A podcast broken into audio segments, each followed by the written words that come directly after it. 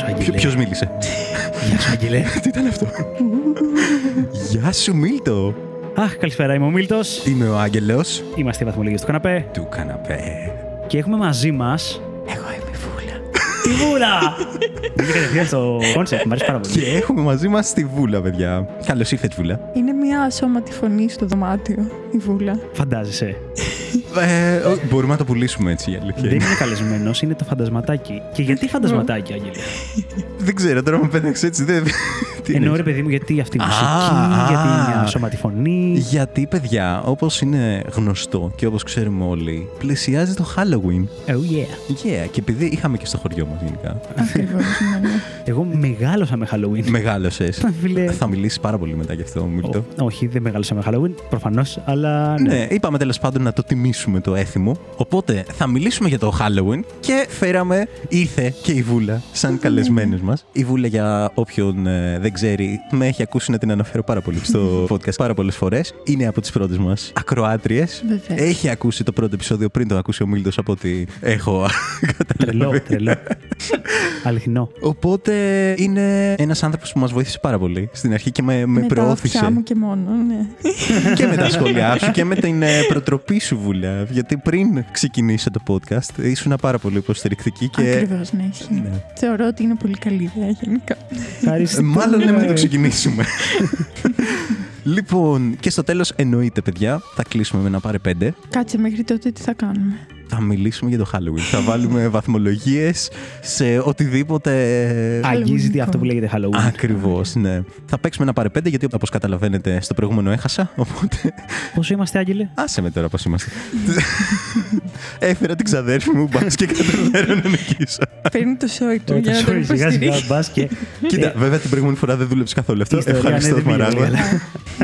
Ευχαριστώ, εγώ, Σμαράγδα. Λοιπόν, παιδιά, Halloween. Πριν πάμε στο Halloween, παιδιά, θέλω να κάνω ξεκάθαρο ποια είναι η Βούλα. Γιατί εσύ έδωσες την ασήμαντη πληροφορία, την εξαδέρφη σου. Αλλά όχι, έδωσα είναι... τη σημαντική πληροφορία ότι χάρη της υπάρχει το podcast. Οκ, okay, ναι, ναι, ναι, είναι σημαντικό και αυτό. Αλλά πιο σημαντικό από αυτό ναι. είναι ότι όσοι μας ακολουθείτε στο Instagram θα έχετε δει κάτι υπέροχα μπισκότα που είχαμε βγάλει με τριπλή σοκολάτα και αλάτι από πάνω και τέτοια. Ζήσεις, ναι. Και είναι η δημιουργός, είναι αυτή που έφτιαξε τη μαγεία που εγώ γενικά δεν ήμουν ποτέ άπειρα φαν του μπισκότου. Γιατί προφανώς έτρωγα soft cookies και έλεγα ωραίο, ναι, ξέρω εγώ, αλλά δεν το λαχταρούσα και ποτέ. Mm. Και μου δημιούργησε από τότε μια νέα ανάγκη oh. να ξαναφάω αυτά τα μπισκότα. Τα μπισκότα σε ευχαριστούν πάρα πολύ. Και εγώ σε ευχαριστώ και εσένα και τα μπισκότα. Θεωρώ ότι τα μπισκότα έχουν αποκτήσει status cryptid, δηλαδή είναι ένα πλάσμα. Είναι. Πλέον. Είναι και σχετικά με το Halloween έχουν αποκτήσει μια δική τους εντότητα. Δεν τα ελέγχω. Θα το σκεφτώ πάρα πολύ σοβαρά να ντυθώ μπισκότο. Έτσι. Γιατί ένα από τα θέματα τα οποία θέλω να συζητήσουμε και να βαθμολογήσουμε είναι στολές για Halloween. Επιβάλλεται. Και επειδή τελευταία με προβλημάτιζε το θέμα, δεν μου ερχόταν μια καλή ιδέα που να πω ναι, αυτό, mm. μπισκότο φίλε θα ντυνόμουν. Πολύ άνετα. Και να είχε και κάποιο hint Halloween πάνω ή να ήταν το τριχρωμό, τρισοκολατένιο μπισκότο. Τρεις σοκολάτες.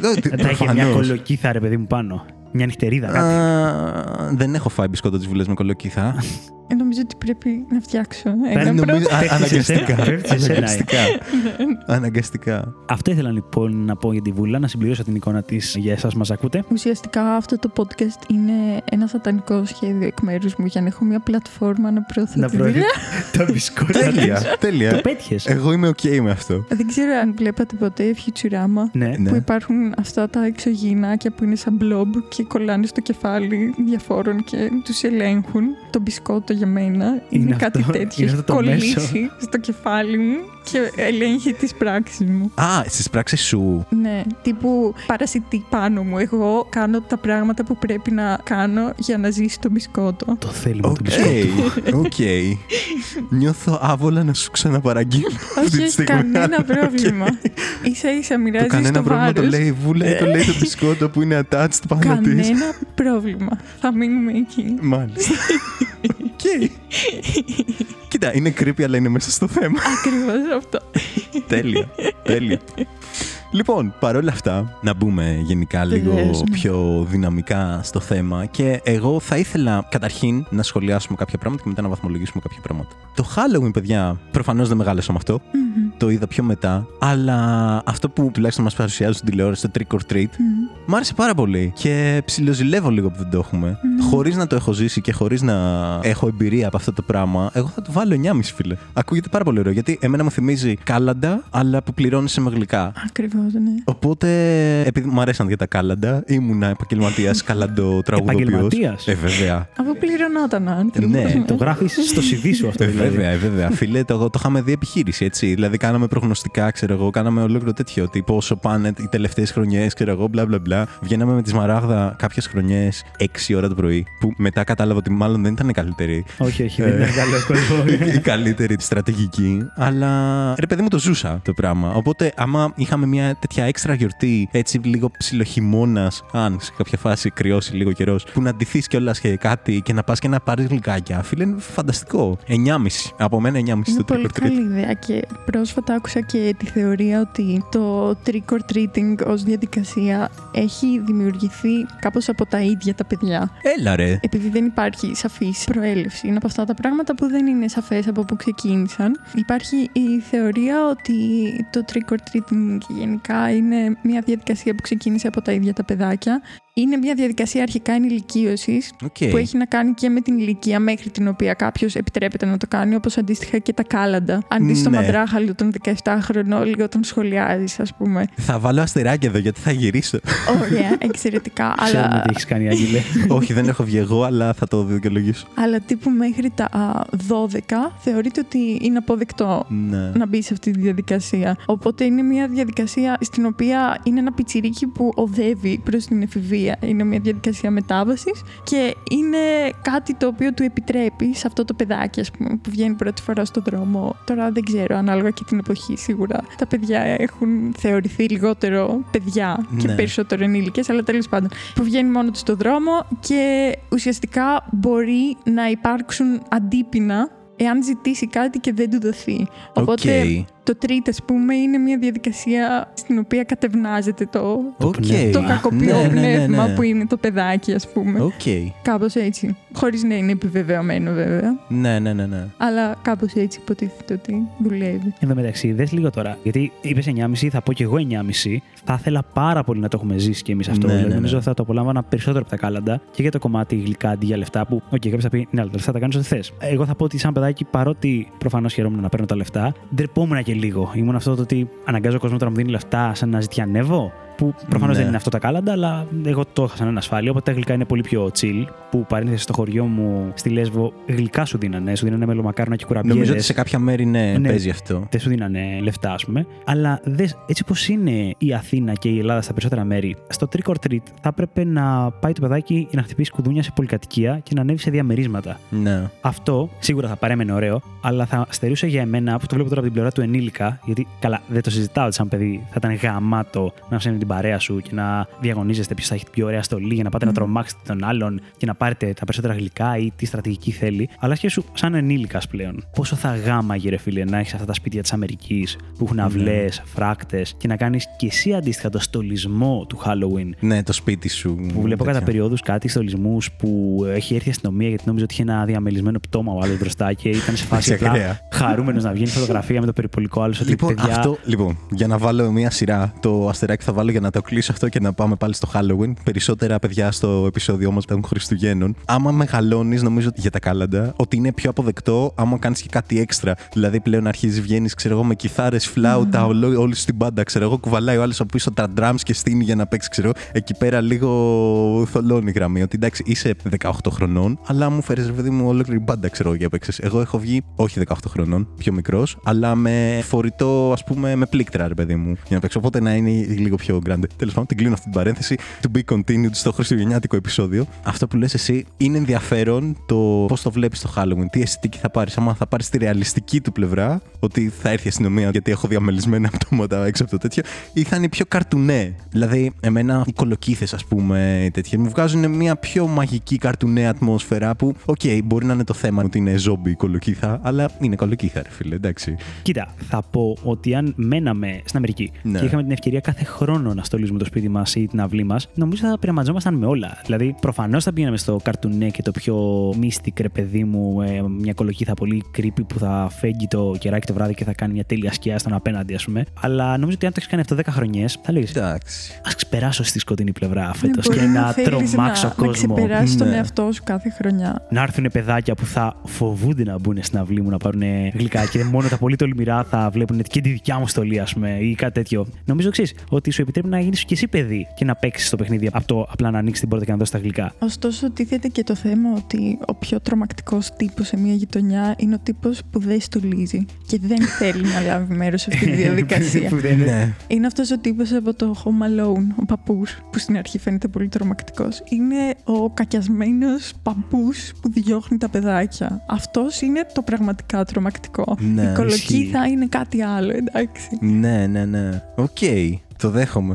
Εκεί πέρα, όντως, σαν παιδί, φαντάζομαι ότι μπαίνεις στο δίλημμα ότι του χτυπάω την πόρτα όμως αυτού που ξέρω, είναι creepy μπορεί... όλη τη χρονιά. Ας δηλαδή, πούμε, μόνο μπορεί σήμερα. Και όλη σου η παιδικότητα, ας πούμε, η διάθεση να πειράξεις κάποιον όταν είσαι αυτός ο τύπος, να σου βγαίνει εκείνη την ώρα και να λες ότι θα το κάνω με τέτοιο τρόπο που θα τα τρομάξω πραγματικά. Okay. Θα ασπρίσει, ρε παιδί μου. Αυτό, ναι, ναι. Αλλά κατά μία έννοια είναι μέσα στο κλίμα της ναι, γιορτής. Ναι. Δηλαδή, γιατί είναι λίγο acceptable. Υπάρχει και αυτό το ο thinning of the veil της εποχής που λένε ότι, ξέρω εγώ, έρχεσαι πιο κοντά με τον άλλο κόσμο, οπότε υπάρχει και αυτή η διτότητα στην περίοδο, ας πούμε, ναι. που δεν ξέρεις τι είναι πραγματικό, τι είναι ψεύτικο, τι είναι διασκεδαστικά τρομακτικό και τι είναι πραγματικά τρομακτικό. Ναι, ναι, ναι. Ερώτηση. Έχετε κάνει κολοκύθα Halloween? Να τη στολίσετε, να την ανοίξετε, να κάνετε ένα σχεδιάκι, να βάλετε το κεράκι μέσα και να την έχετε εκεί πέρα? Λοιπόν, δεν το έχω κάνει, αλλά θέλω κάποια στιγμή να το κάνω. Εγώ μέχρι στιγμής έχω καθαρίσει αρκετές κολοκύθες. Δεν έχω διακοσμήσει καμία. Συνήθως, είτε λόγω δουλειάς, ας πούμε, είναι κάτι που πρέπει να γίνει απαραίτητα. Αλλά στο ντεκόρ λίγο σβήνει η μηχανή μου στο συγκεκριμένο. Δηλαδή, αν μου το έδινε κάποιος ή αν με καλούσε κάποιος και μου έλεγε να διακοσμήσουμε μια κολοκύθα, πιστεύω ότι θα μου άρεσε πάρα πολύ. Αλλά επίσης πιστεύω ότι μπορεί να έκανα το πιο low effort που θα μπορούσα. Okay. Τύπου από αυτές τις κολοκύθες που έχουν ένα smiley face, που έχουν δύο κουμπάκια ματάκια και ένα χαμογελάκι. Ξεκάθαρα η κολοκύθα μου είναι αυτή που περιγράφει Βούλα. Γιατί γενικά δεν φημίζομαι για την καλλιτεχνία μου στις εικαστικές τέχνες. Οπότε ξεκάθαρα θα ήταν stick figure, χαμογελάκι η κολοκύθα μου. Αλλά και πάλι θα ήθελα να το προσπαθήσω. Εγώ δεν ξέρω σε τι πλαίσιο είχε γίνει αυτό. Έχω ανάμνηση από το χωριό μου, λοιπόν, που έλεγα και πριν. Άρα όντως είχες το χωριό σου. Θα σου πω. Όχι, όχι. Ρε φίλε, δεν ήταν Halloween και δεν ξέρω αν ήταν γενικότερα έθιμο που το κάνουν κάποια περίοδο μες στη χρονιά. Τώρα, για να έχω βρεθεί εγώ στο χωριό μου, λογικά ήταν ή καλοκαίρι ή μπορεί να ήταν κάτι σε γιορτή Χριστούγεννα Πάσχα. Ή δεν ξέρω αν κάποιο παιδάκι, γιατί ήμουν πολύ μικρός, πραγματικά ήμουν δημοτικό μάλλον, απλά ζήτησε να γίνει αυτό και οι γονείς των οικογενειών των τριγύρω ξεκίνησαν να το κάνουν και το κάναμε κι εμείς. Το έκανε βοήθεια ο παππούς μου. Ναι, ναι. Μόνο που το αστείο είναι ότι δεν είχε παιχτεί με κολοκύθα ο στολισμός, αλλά με τα καρπουζάκια αυτά τα μικρά. Oh.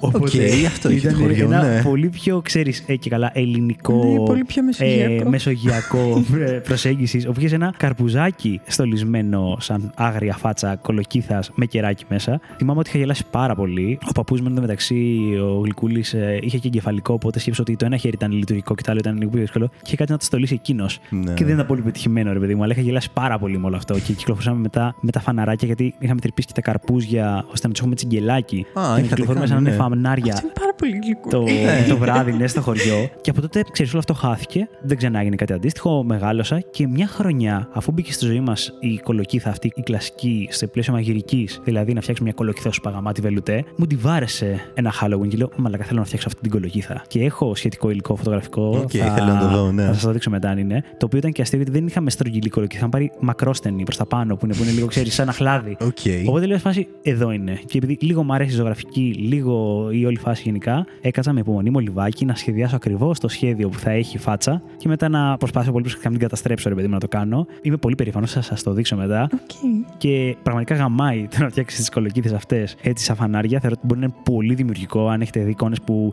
ξέρω εγώ, είναι η κολοκύθα και έχουν βάλει και το εσωτερικό της να βγαίνει από το στόμα σαν ναι, να κάνει ναι, μετό, ξέρω εγώ, ναι, ναι, ναι. διάφορα. Ρε, έχω δει όντως κάτι φωτογραφίες οι οποίες παίζουν, ξέρω εγώ, και με το πάχος. Δηλαδή δεν είναι ότι εδώ πέρα την έκοψε, ναι. εδώ πέρα δεν είναι. Οπότε ξέρεις, περνάει λίγο το φως, περνάει mm. περισσότερο και το Φτιάχνουν layers, κα... Ναι, ναι, ναι, έχει layer. Και φτιάχνουν κάτι απίστευτα σχέδια τώρα. Εντάξει, πολύ καλό. Δεκάρι στο καρπούζι.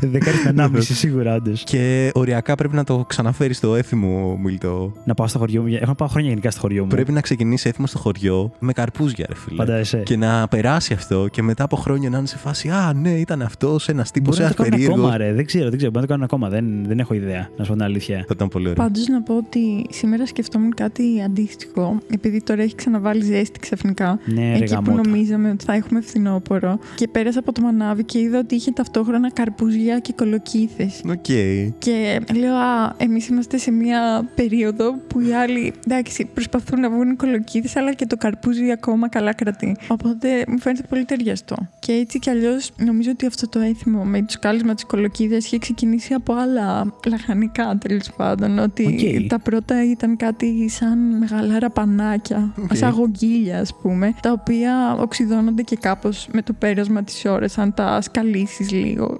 Αν δεις φωτογραφίες, είναι αρκετά τρομακτικά και creepy, γιατί είναι λες και λιώνει το πρόσωπό τους, ας πούμε, λες και κλαίνει. Οκ, okay, οκ, okay. ωραίο. Ναι. Ναι. Το καρπουζάκι νομίζω θα στέκεται πολύ καλύτερα.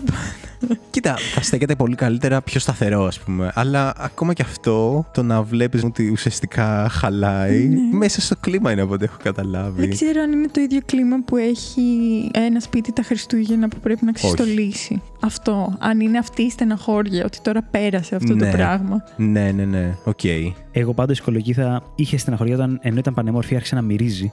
Γιατί προφανώς μια κολοκύθα που την έχεις φάξει, την έχεις χαράξει, είναι έτσι όμορφη, έχεις βάλει και κεράκι μέσα για να φέγγει το βράδυ να βγάλεις κατάλληλες φωτογραφίες. Αρχίζει να μυρίζει, χαλάει κάποια στιγμή. Οπότε να σου πει: Ω, πρέπει να σε πετάξω, έχεις μου βιάσει.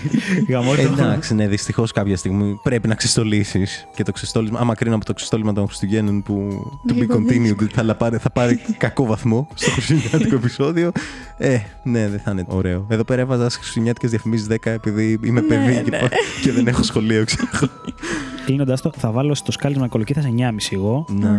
Και χαίρομαι πάρα πολύ αν δεν το έχετε κάνει και ψήνεστε να το κάνετε. Μήπως φέτος βρεθούμε και σκάλισμα κολοκύθας, παιδιά. Βεβαίως. Απλά θα ήθελα να κάνω dibs στα εσωτερικά. Γιατί θα ήθελα να κάνω καμιά σούπα μέσα. Α, εννοείται. Καλά. Εννοείται ότι δεν θα πάνε χαμένα. Εννοείται. Δηλαδή από τότε που σου λέω μπήκε στη ζωή μας το κομμάτι η βελουτέ ή η σουπίτζα, οτιδήποτε κολοκύθας, εννοείται ότι δεν πάει χαμένο. Εν τω μεταξύ, χαίρομαι πάρα πολύ με αυτό το φαινόμενο τώρα τελευταία που ακούω σε όλους τους συνομιλικούς μας, ότι ξαφνικά για κάποιο λόγο όλοι αγαπάμε την κολοκυθόσουπα. Ωστόσο, ο καθένας έχει το δικό του τρόπο να την κάνει. Ναι. Και είναι πολύ ενδιαφέρον. Είναι πολύ personalized το να κάθε σπίτι. Να βάλεις είτε sour cream, είτε γιαουρτάκι ναι, και flakes ναι, ναι. από bacon. Ή την μπαχαρικά θα βάλεις μέσα. Ναι, πάντα βάζεις μια μπαλίτσα τέτοια για να σου κάνει αυτή την αντίθεση. Mm. Πολύ μου αρέσει το ναι. πάντα. Δεν έχω φάει με, με γιαουρτάκι. Α, πάντα, Άγγελε. Οκ, okay, οκ. Okay. Θα τα δοκιμάσω κάποια στιγμή. Τέλεια. Πάμε σε στολές. Πάμε σε στολές. Πάμε σε στολές, ναι. Λοιπόν, όπως είπα, με προβλημάτισε το θέμα φέτος. Τι θα φορέσεις? Τι θα φορέσω. Γενικά δεν ξέρω τι κάνει ο κόσμος. Οπότε ήθελα τις απόψεις σας, γιατί από ό,τι είδα ε, παίζουν, ξέρω εγώ, στολές σκελετών, κλόουν. Κλόουν τύπου από το It, ας πούμε. Ναι, ναι, ναι, κλόουν. Creepy κλόουν. Ήρθα να κάνω πάρτι για να διασκεδάσετε. Όχι, όχι, όχι, όχι. Ήρθα, είμαι δαιμονισμένος κλόουν, ξέρω εγώ. Και αυτό, φάντασμα. Δηλαδή, αυτές είναι οι επιλογές σου. Ε, νομίζω ότι μπορείς να είσαι βρικόλακας, μπορείς να είσαι ζόμπι, μπορεί να είσαι καλόγρια, δαιμονισμένη. Ναι. Ε. Νομίζω ότι το εύρος είναι πάρα πολύ μεγάλο γενικά. Δηλαδή, το γύρωσες λίγο έτσι όπως το είπες. Νομίζω είναι ότι οτιδήποτε ναι, μπορεί να είναι απόκοσμο, φρικιαστικό και να μπαίνει λίγο στο horror στοιχείο, είναι όλα. Είναι μάγισσα, είναι δαιμονισμένος, είναι ζόμπι που λες σκελετός. Ωραία, ωραία, ωραία. Ας τα πιάσουμε τότε με τη σειρά. Έρχομαι στο πάρτι σου, Μίλτο, ναι. και είμαι ντυμένος σκελετός. Ναι. Τι μου βάζεις? Άγγελε, Άγγελε, Άγγελε. Λοιπόν, το θέμα δεν είναι προφανώς μόνο είμαι ντυμένος σκελετός. Το θέμα είναι και η εκτέλεση. Πώς το έκανες? Βρενέ, ρε παιδί μου. Τη στολή του Τζάμπο που είναι μαύρα σε τόνια. Ωραία, Μίλτο. Είμαστε μαζί και σου λέω θα ντυθώ στο πάρτι σου σκελετός. Πριν δεις την εκτέλεση. Σαν conceptual πράγμα, ρε παιδί μου. Όχι, σαν conceptual, μ' αρέσει ο σκελετός, ναι. Μ' αρέσει γιατί μπορεί να παίξει πάρα πολύ έξυπνα με blacklight πάρτι. Οπότε να φαίνονται μόνο τα κοκαλάκια, να μην φαίνεται το περίγραμμά σου που φαντάζομαι θα είναι κάτι μαύρο. Και να είναι πάρα πολύ αστείο να βλέπεις μόνο το σκελετό. Επίσης, νομίζω ότι είναι και από τις στολές που είναι πολύ αστείες άμα τις δεις μέρα μεσημέρι. Σίγουρα. Γιατί είναι ένας τύπος με μια φορμούλα. Ισχύει. Τι θα σου έβαζα? Θα διασκέδαζα, θα σου έβαζα επτά. Πάλι καλά, δεν το παίζουμε πάρε πέντε αυτό. οκτώ μου κάνεις, δεν θα το βάλεις. Εντάξει, δεν το σου έβαζα. Θα μπορούσα να βάλω τρία, ρε παιδί μου, για να έχει τελειώσει. Εντάξει, έχουν γίνει και αυτά. Όχι, εμένα μου αρέσει το σκελετός. Δηλαδή, το, στο σκελετός κλείνω εγώ. Έτσι, ένα μαύρο τέτοιο, να βάλεις και τα άσπρα στα τέτοια. Mm. Είμαι και μέσα στη θεματολογία μου, οπότε είμαι καλά με τον εαυτό μου. Οπότε μπορώ να ντυθώ σκελετός. Το ερώτημα, βέβαια, είναι αν θα ασχοληθείς κάπως με το make-up προσώπου. Αυτό. Αν θα κάνεις κάποια προσπάθεια εκεί. Αυτό είναι ένα θέμα. Οι προσεγγίσεις είναι. Μπορεί να βρεις και μάσκα, δεν ξέρω. Αυτό. Αλλά... Ότι οι προσεγγίσεις είναι ή βρίσκω μάσκα ή κάνω make-up. Εγώ έλεγα να πάω στη μάσκα mm. επειδή δεν το έχω να κάνω make-up. Θα ήταν πολύ ωραία πάντως να βαφτίσεις και να κρατήσεις το μουστάκι, ξέρω εγώ. Ισχύει. Σκελετός με μουστάκι. Νομίζω σε κάτι animation υπάρχουν. Σίγουρα υπάρχει. Σκελετός με άφρο. One Piece, παιδιά. Stay here. Α, σωστά. Ε, λοιπόν, δεν ξέρω για ποιο πράγμα μιλάνε, αλλά. Ευχαριστώ, Βούλα, για την αφορμή. Γιατί ένα τεράστιο κομμάτι για μένα που αφορά το Halloween είναι το face painting. Και ήθελα να σας ρωτήσω κιόλας αν έχετε ντυθεί ποτέ σε Halloween και τι έχετε ντυθεί, θα μου τα πείτε με τη σειρά. Εμένα, οκ, okay, προφανώς και στις απόκριες, στις κλασικές παραδοσιακές απόκριες, μπορείς να ντυθείς κάτι που να είναι creepy ή horror ή οτιδήποτε. Ειδικά στο Halloween που αυτό είναι το κονσεπτάκι, υπάρχουν οι έτοιμες στολές, οι στολές που έχουν μάσκα. Κάποια χρονιά, δεν θυμάμαι, πάνε χρόνια από τότε, μπήκε στη δικιά μας ζωή το κομμάτι να προσπαθήσουμε να βαφτούμε στη μούρη. Πρώτες προσπάθειες ήταν προφανώς ατσούμπαλες mm. και ήταν απλά κάτι τέτοιο. Αλλά άμα μπεις σε αυτόν τον χώρο και έχεις και το μεράκι. Γιατί, οκ, okay, άμα δεν σ' αρέσει και η ζωγραφική και αυτό που λες, μπορεί απλά να βαριάς και να μην τζουρώνει τη μούρη σου. Αλλά ας πούμε, έχω βαφτεί σαν σκελετός που λες και okay. είχα μούσει. Οπότε ήμουνα ακριβώς αυτό που λες. Αυτός ο τύπος. Ήμουν αυτός ο τύπος. Αλλά η φάση που έκανα το κομμάτι του κρανίου, ξέρεις, στους κροτάφους και είχα κάνει σκιές ώστε να σου δίνει την αίσθηση των εσοχών που κάνει εδώ πέρα okay, okay. και κάποια cracks ίσως. Φίλοι, ήταν πάρα πολύ ωραίο. Και yeah. έχω να πω ότι ακόμα, επειδή πάνε κάποια χρόνια από τότε, δεν ήταν ότι η Ελλάδα είχε μπει απόλυτα στο concept Halloween. Ήσουν να... πολύ μπροστά, ρε Μίλτο. Όχι, δεν είναι αυτό. θα θα, θα, θα δεις που πάω. Πηγαίναμε σε ένα πάρτι, λοιπόν, και ήμασταν μέσα σε αυτοκίνητο. Και είμαι εγώ συνοδηγός. Και έχουμε σταματήσει το φανάρι. Οπότε είμαστε βαμμένοι και εγώ και ο οδηγός. Και γυρνάμε δεξιά και κοιτάμε το αυτοκίνητο που είναι σταματημένο στο φανάρι mm. δίπλα μας. Και ένας άνθρωπος, ο οποίος είναι πιο μεγάλος σε ηλικία, ξέρω, δεκαπέντε είκοσι χρόνια μεγαλύτερος, δεν έχει στο μυαλό του τι Halloween και πλακίες μου λέτε, ξέρω εγώ και τέτοια. Και απλά μας βλέπει και τρομάζει, παιδιά. Και oh. κάνει αυτό το έτσι και πανικοβάλλεται και ξέρω ήταν κρίμα γιατί ο άνθρωπος μπορεί να γύρναγε το βράδυ να πάει στο σπίτι του κουρασμένος, αλλά ήταν τόσο στιγμή περηφάνειας που το είχαμε κάνει τόσο καλά. Ναι, γιατί ήμασταν, ξέρεις, μαυροντημένοι με τζακέτα μαύρη με κουκούλα και από κάτω εγώ σαν σκελετός και η Μαριάννα, ξέρω εγώ, σαν κάτι πάλι απόκοσμο έτσι ασπρόμαυρο και τέτοια. Ήταν απλά έπος. Οπότε στο κομμάτι το δημιουργικό, όπως και στις κολοκύθες έτσι και στα face painting, το οποίο πραγματικά είναι ατελείωτο. Αν μπεις στη φάση και σιγά σιγά πάρει αξουάρ, φακούς επαφής, προσθετικά και τέτοια, που προσθετικά δεν έχω πάρει ακόμα για να κάνεις, ξέρεις, φαίνεται σαν κομμένη μούρη σου, ας πούμε, και τέτοια. Okay. Αλλά θεωρώ ότι είναι τεράστιος κόσμος. Ναι. Θα βάλω, πω, νομίζω ότι θα βάλω μόνο καλές βαθμολογίες στο επεισόδιο. Ε, ναι. Α, μας αρέσει το Halloween. Θα, ναι. Μ' αρέσει το Halloween, η αλήθεια είναι. Θα βάλω και σε αυτό εννιά και μισό. Οκ. Okay. Πάντως, ναι. Πάνω στα προσθετικά κτλ. Εμένα μου αρέσει πάρα πολύ και η έξτρα προσπάθεια με τα εφέ. Τύπου να έχεις μια μπουλά αίματος. Ναι, κάτι τέτοιο. Ναι, ή ακόμα και το να δημιουργήσεις κάπως καπνός στην είσοδό σου. Ναι, όλα ναι. αυτά τα, τα χαζά που είναι η έξτρα προσπάθεια, ας πούμε. Να έχεις ένα μπουλά και να τη σκάσεις στο στόμα σου ενώ είσαι ήδη εκεί. Και ναι, εκεί που ναι, μιλάς ναι. την ώρα αρχίζουν να τρέχουν μάτα απλά από το στόμα σου. Λοιπόν, εγώ θα πω ότι δεν είναι καθόλου χαζά αυτά. Είναι το σίγουρα. Νόημα. Ναι, ναι, το πιπέρο. Ναι, ναι, ναι. ναι, ναι, ναι. Δίνουν πάρα πολλούς βαθμούς mm. αυτά. Εντάξει. Έχεις δει στο Λιμ που να βγάζει καπνούς και τέτοια, γιατί αυτό εμένα μου κάνει εντύπωση. Για να είμαι ειλικρινής, το έχω δει περισσότερο στα πλαίσια φωτογραφίσεων, ας πούμε. Okay, αλλά okay. νομίζω ότι εύκολα έρθεις να κάνεις μια καλή είσοδο σε κάποιο πάρτι, κάτι τέτοιο. Μπορείς να το χρησιμοποιήσεις. Φίλε, θα ήταν πάρα πολύ. Ε, ακόμα και καλό. Με ηχητικά εφέ, δεν ξέρω πώς θα μπορούσε να παίξεις oh. κανείς χωρίς να φανεί τελείως. Φορητό ηχιάκι oh. μέσα ναι. στη στολή με Bluetooth ναι. και σκάσει ηχητικά εφέ. Ή να και... είναι κάτι ίσως πολύ διακριτικό. Αλλά creepy. Λοιπόν, τώρα το έχεις εκθέσει, γιατί άμα ντυθούμε φέτος θα έχει ακούσει ο κόσμος mm-hmm. ότι είναι η ιδέα δικιά σου, αλλά δεν με νοιάζει, δεν με νοιάζει, δεν είναι γαμάτο. Γιατί είστε κι εσείς ασώματες φωνές, οπότε έτσι κι αλλιώς δεν θα σας αναγνωρίσει κάποιος. Και ποιος θέλει να κυκλοφορεί στο πάρτι να ακούγεται. Ουουουου. Και να είσαι κάτι. Ρε φίλε, είναι πάρα πολύ καλή ιδέα. Πάρα, πάρα πολύ καλή ιδέα. Έτσι πιστεύω και εγώ. Δέκα στην ιδέα σου, Βούλα. Ευχαριστώ πολύ. Και μπορείς να το πουλήσεις κιόλας. Δηλαδή, εγώ σκέφτομαι να έχω το χιάκι, ξέρω εγώ, όντως να παίζει κάτι τέτοιο, αλλά ξέρεις, σε random στιγμές ναι, κιόλας. Ναι, ναι, ναι. Δηλαδή, όχι μόνο ότι γίνεται πάρτι, ξέρω εγώ, και mm-hmm. χαμός και τέτοια, ότι έχετε αράξει, ρε παιδί μου, μετά και να ακούγεται μια φωνή και να σου φασεί το άκουσα αυτό. Και δεν άκουσα κάτι, ξέρω εγώ. Τέλειο. Οκ, ευχαριστώ, Βούλα, θα το χρησιμοποιήσω σίγουρα. Πάντως, εμένα επίσης μου αρέσει πάρα πολύ και το Halloween όπως δένεται με ταινίες. Οκ, okay. Ισχύει. Στις οποίες μπορεί να εμφανίζεται αυτή η χρονική περίοδος. Οπότε, ας πούμε, μια στολή κάποιου μπορεί να είναι πολύ εμπνευσμένη από κάποια ταινία. Και ποιοι συγκεκριμένα τώρα σκέφτομαι μια ταινία που, οκ, okay, δεν θα ήταν το πρώτο πράγμα που θα ερχόταν στο μυαλό κάποιου. Halloweenική ταινία που είναι το Mean Girls. Οπα. Ε, ε, ε, ex-wife. Ναι, κάτι τέτοιο. Ex-wife νομίζω ότι είναι... και η, η τέτοια. Η Λίντζι Λόχαν που εκείνη το είχε πάρει στα σοβαρά ότι πρέπει να είμαι τρομακτική, ρε παιδί μου, για το Halloween. Οπότε είχε κάνει την έξτρα προσπάθεια, είχε βαφτεί απέσια, είχε κάνει είχε τα μαλλιά της χάλια, είχε τέτοιο. Αίματα, είχε το ένα, είχε το άλλο. Ενώ οι υπόλοιποι είχαν διαβάσει το κόνσεπτ κάπως αλλιώς. Ότι το Halloween είναι μια πολύ καλή αφορμή για να αντιθεί κάτι χαριτωμένο, έτσι λίγο πιο. Σέξι, ας πούμε. I'm a bunny. Παιδιά, συγγνώμη. Παιδιά, συγγνώμη. Και πρέπει να δει και σινεμά την ταινία, γιατί δεν θυμάμαι αυτό.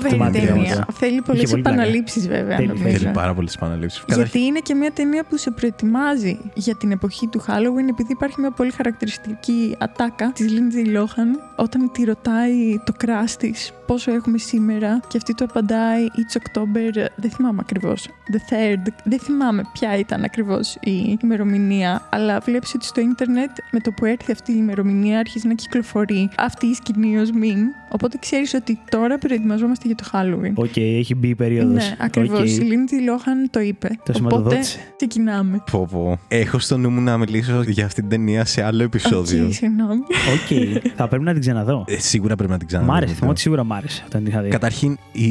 Τέσσερα, δεν θα μιλήσω mm. άλλο γιατί πραγματικά θα μιλήσω εκτενώς. Αντίστοιχα, σε... ας πούμε, υπάρχουν και άλλες ταινίες, όπως όλες οι ταινίες του Tim Burton. Που ναι. Νομίζω ότι σου δίνουν πολύ καλή αφορμή για στολές. Είτε είναι το Nightmare Before Christmas, είτε κάποια λιγότερο ας πούμε γνωστή ταινία. Ναι. Γιατί είναι τόσο cartoon που νομίζω ότι μπορεί και σχετικά εύκολα να αποτυπωθεί σε στολή. Και χαρακτηριστικό ταυτόχρονα πάρα ναι, πολύ. Ναι, ναι. Κάθε διαφορετικός ρόλος, ας πούμε. Ήθελα να την αναφέρω το Nightmare Before mm. Christmas. Είχα τον ενδιασμό ότι εντάξει, είναι Nightmare Before Christmas πάλι. Ναι, οπότε κάποιος ναι, ναι, ναι. θα έλεγε ότι είναι χριστουγεννιάτικη ταινία, αλλά από την άλλη. Η αισθητική είναι εντελώς Halloween. Ναι, η αισθητική είναι εντελώς Halloween και διαδραματίζεται, ρε παιδί μου, στο mm. Halloween Land, πώς το, ναι, ναι, ναι. το λένε. Είναι μια ταινία που μπορείς να τη βλέπεις όλη αυτή την περίοδο. Την ναι, ενδιάμεση. Ναι, ναι, ναι. Φοβερή ταινία. Φοβερή πολύ ταινία. Ωραία, απλά στο μυαλό μου είχα πάντα, ρε παιδί μου, γιατί μου πέρασε από το μυαλό. Είμαι σε φάση να αντιθεί Jack Skellington, ξέρω εγώ. Οκ, το πρώτο. Ρε φίλε, νιώθω ότι θα χάσει πάρα πολύ, γιατί δεν μπορείς να έχεις τη φυσιολογία του Jack Skellington, ξέρεις.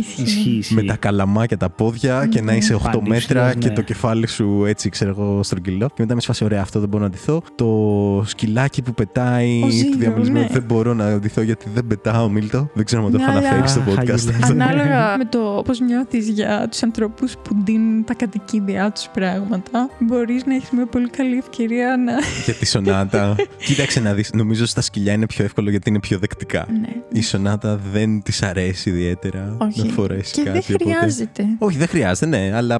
Ο, δεν το έχει, δεν μπορώ να την φορσάρω να αντιθεί. Ναι. Έχω να πω σε αυτό το σημείο, συγγνώμη Αγγελίου, που θα σε διακόψω. Παίρνω το λόγο, παίρνω το. Πάρε, πάρε, πάρε το λόγο. Λοιπόν, ότι έχουμε κάνει πάρτι. Δεν θυμάμαι αν ήταν Halloween ή αποκριάτικο γενικά. Και τότε δεν κάναμε και τόση παρέα, ρε παιδί μου. Ακόμα σε γνώριζα. Και είχες ντυθεί Wednesday. Αυτό ήθελα να το πω πριν. Αλήθεια. Πολύ πριν βγει η σειρά Wednesday ναι, και γίνει ναι, ναι, ναι, χαμός ναι. και όλοι φέτος θα ντυθούν Wednesday, δεν ξέρω εγώ τι και τέτοια. Και είμαστε τώρα σε ένα πάρτι που παίζει να είναι και μια οχταετία πίσω. Όχι, ρε, το δεκαεννιά ήταν. Οκ, okay, τετραετία λοιπόν. Έπεσα. Στα, στα διπλάσια. Νομίζω βασικά. Δεν θυμάμαι Σκάλωσα καθόλου. Δεν θυμάμαι. Μπορεί να είναι το δεκαεννιά. Τέσσερα χρόνια. Ναι. Είναι αρκετά πίσω πάντως σε σχέση με το πότε βγήκε η σειρά και είναι ο Άγγελος με μακριά μαλλιά τότε. Ναι, τότε οπότε έχει κάνει κανονικά τις πλεξούδες της Wednesday oh. με τα μαλάκια του. Φοράει φόρεμα που δεν ξέρω που το βρήκες. Νομίζω ήταν δανεισμένο ή από τη Σμαράγδα ή ήταν κάτι του στυλ. Πες να έχει παιχτεί ότι ήταν της μητέρας μου που το είχε δώσει στη Σμαράγδα και το δανείστηκα κάτι τέτοιο. Ήσουν ναι. ένα έπος. Γιατί ξαναθυμίζω ότι ο Άγγελος είναι ένα σχετικά ψηλό παιδί. Είναι ογδόντα κάτι, ξέρω εγώ. Και τέτοια, και το βλέπεις εκεί πέρα βαμμένο με τη μούρη την ε, λευκή και τις πλεξίδες σε μια εποχή που προφανώς πάντα ήταν η οικογένεια Άνταμς σημαντική, ρε παιδί μου, ξέρω εγώ, σαν ταινία κτλ. Και σαν κόμικ και όλα οτιδήποτε. Αλλά δεν ασχολιόταν και κανένας ναι, ναι, ναι. τότε που είχε ντυθεί και ήταν ξαφνικά μια Wednesday μπροστά σου έτσι και τέτοια. Εξαιρετικό, δεν το ήξερα. Και ήταν χρόνια μετά γίνεται ναι. το μπαμ και σου ο Άγγελος το έχει κάνει από πριν. Έτσι. Ο Άγγελος ήξερε. Πήγα να το αναφέρω πριν, αλλά νομίζω κάποιος με διέκοψε, Μίλτο.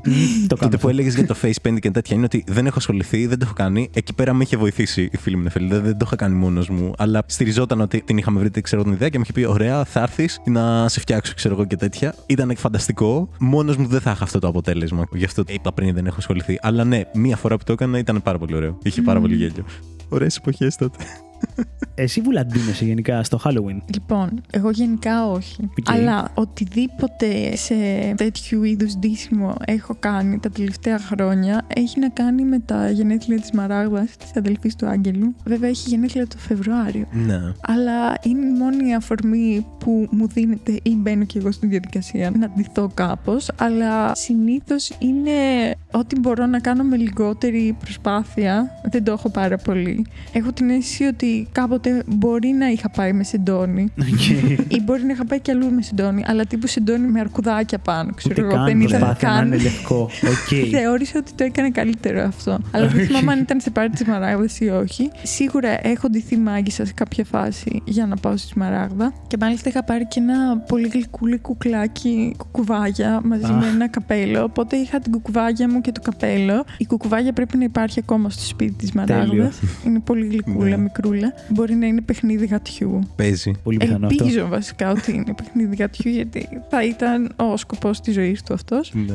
Πέρσι νομίζω απλά ασχολήθηκα κυρίως. Βασικά το είχα αφήσει τελευταία στιγμή και απλά αποφάσισα. Α, ναι, η Σμαράδα βάζει θεματικές, ας πούμε, στα πάρτι της και η θεματική ήταν το χρώμα πράσινο. Α, ναι. Οπότε απλά πήγαμε και πήραμε κάποια αξισουάρ, ας πούμε. Ακούγεται τόσο πολύ για θέμα πάρτι που θα μπορούσε να βάζει η αδερφή σου, Άγγελε.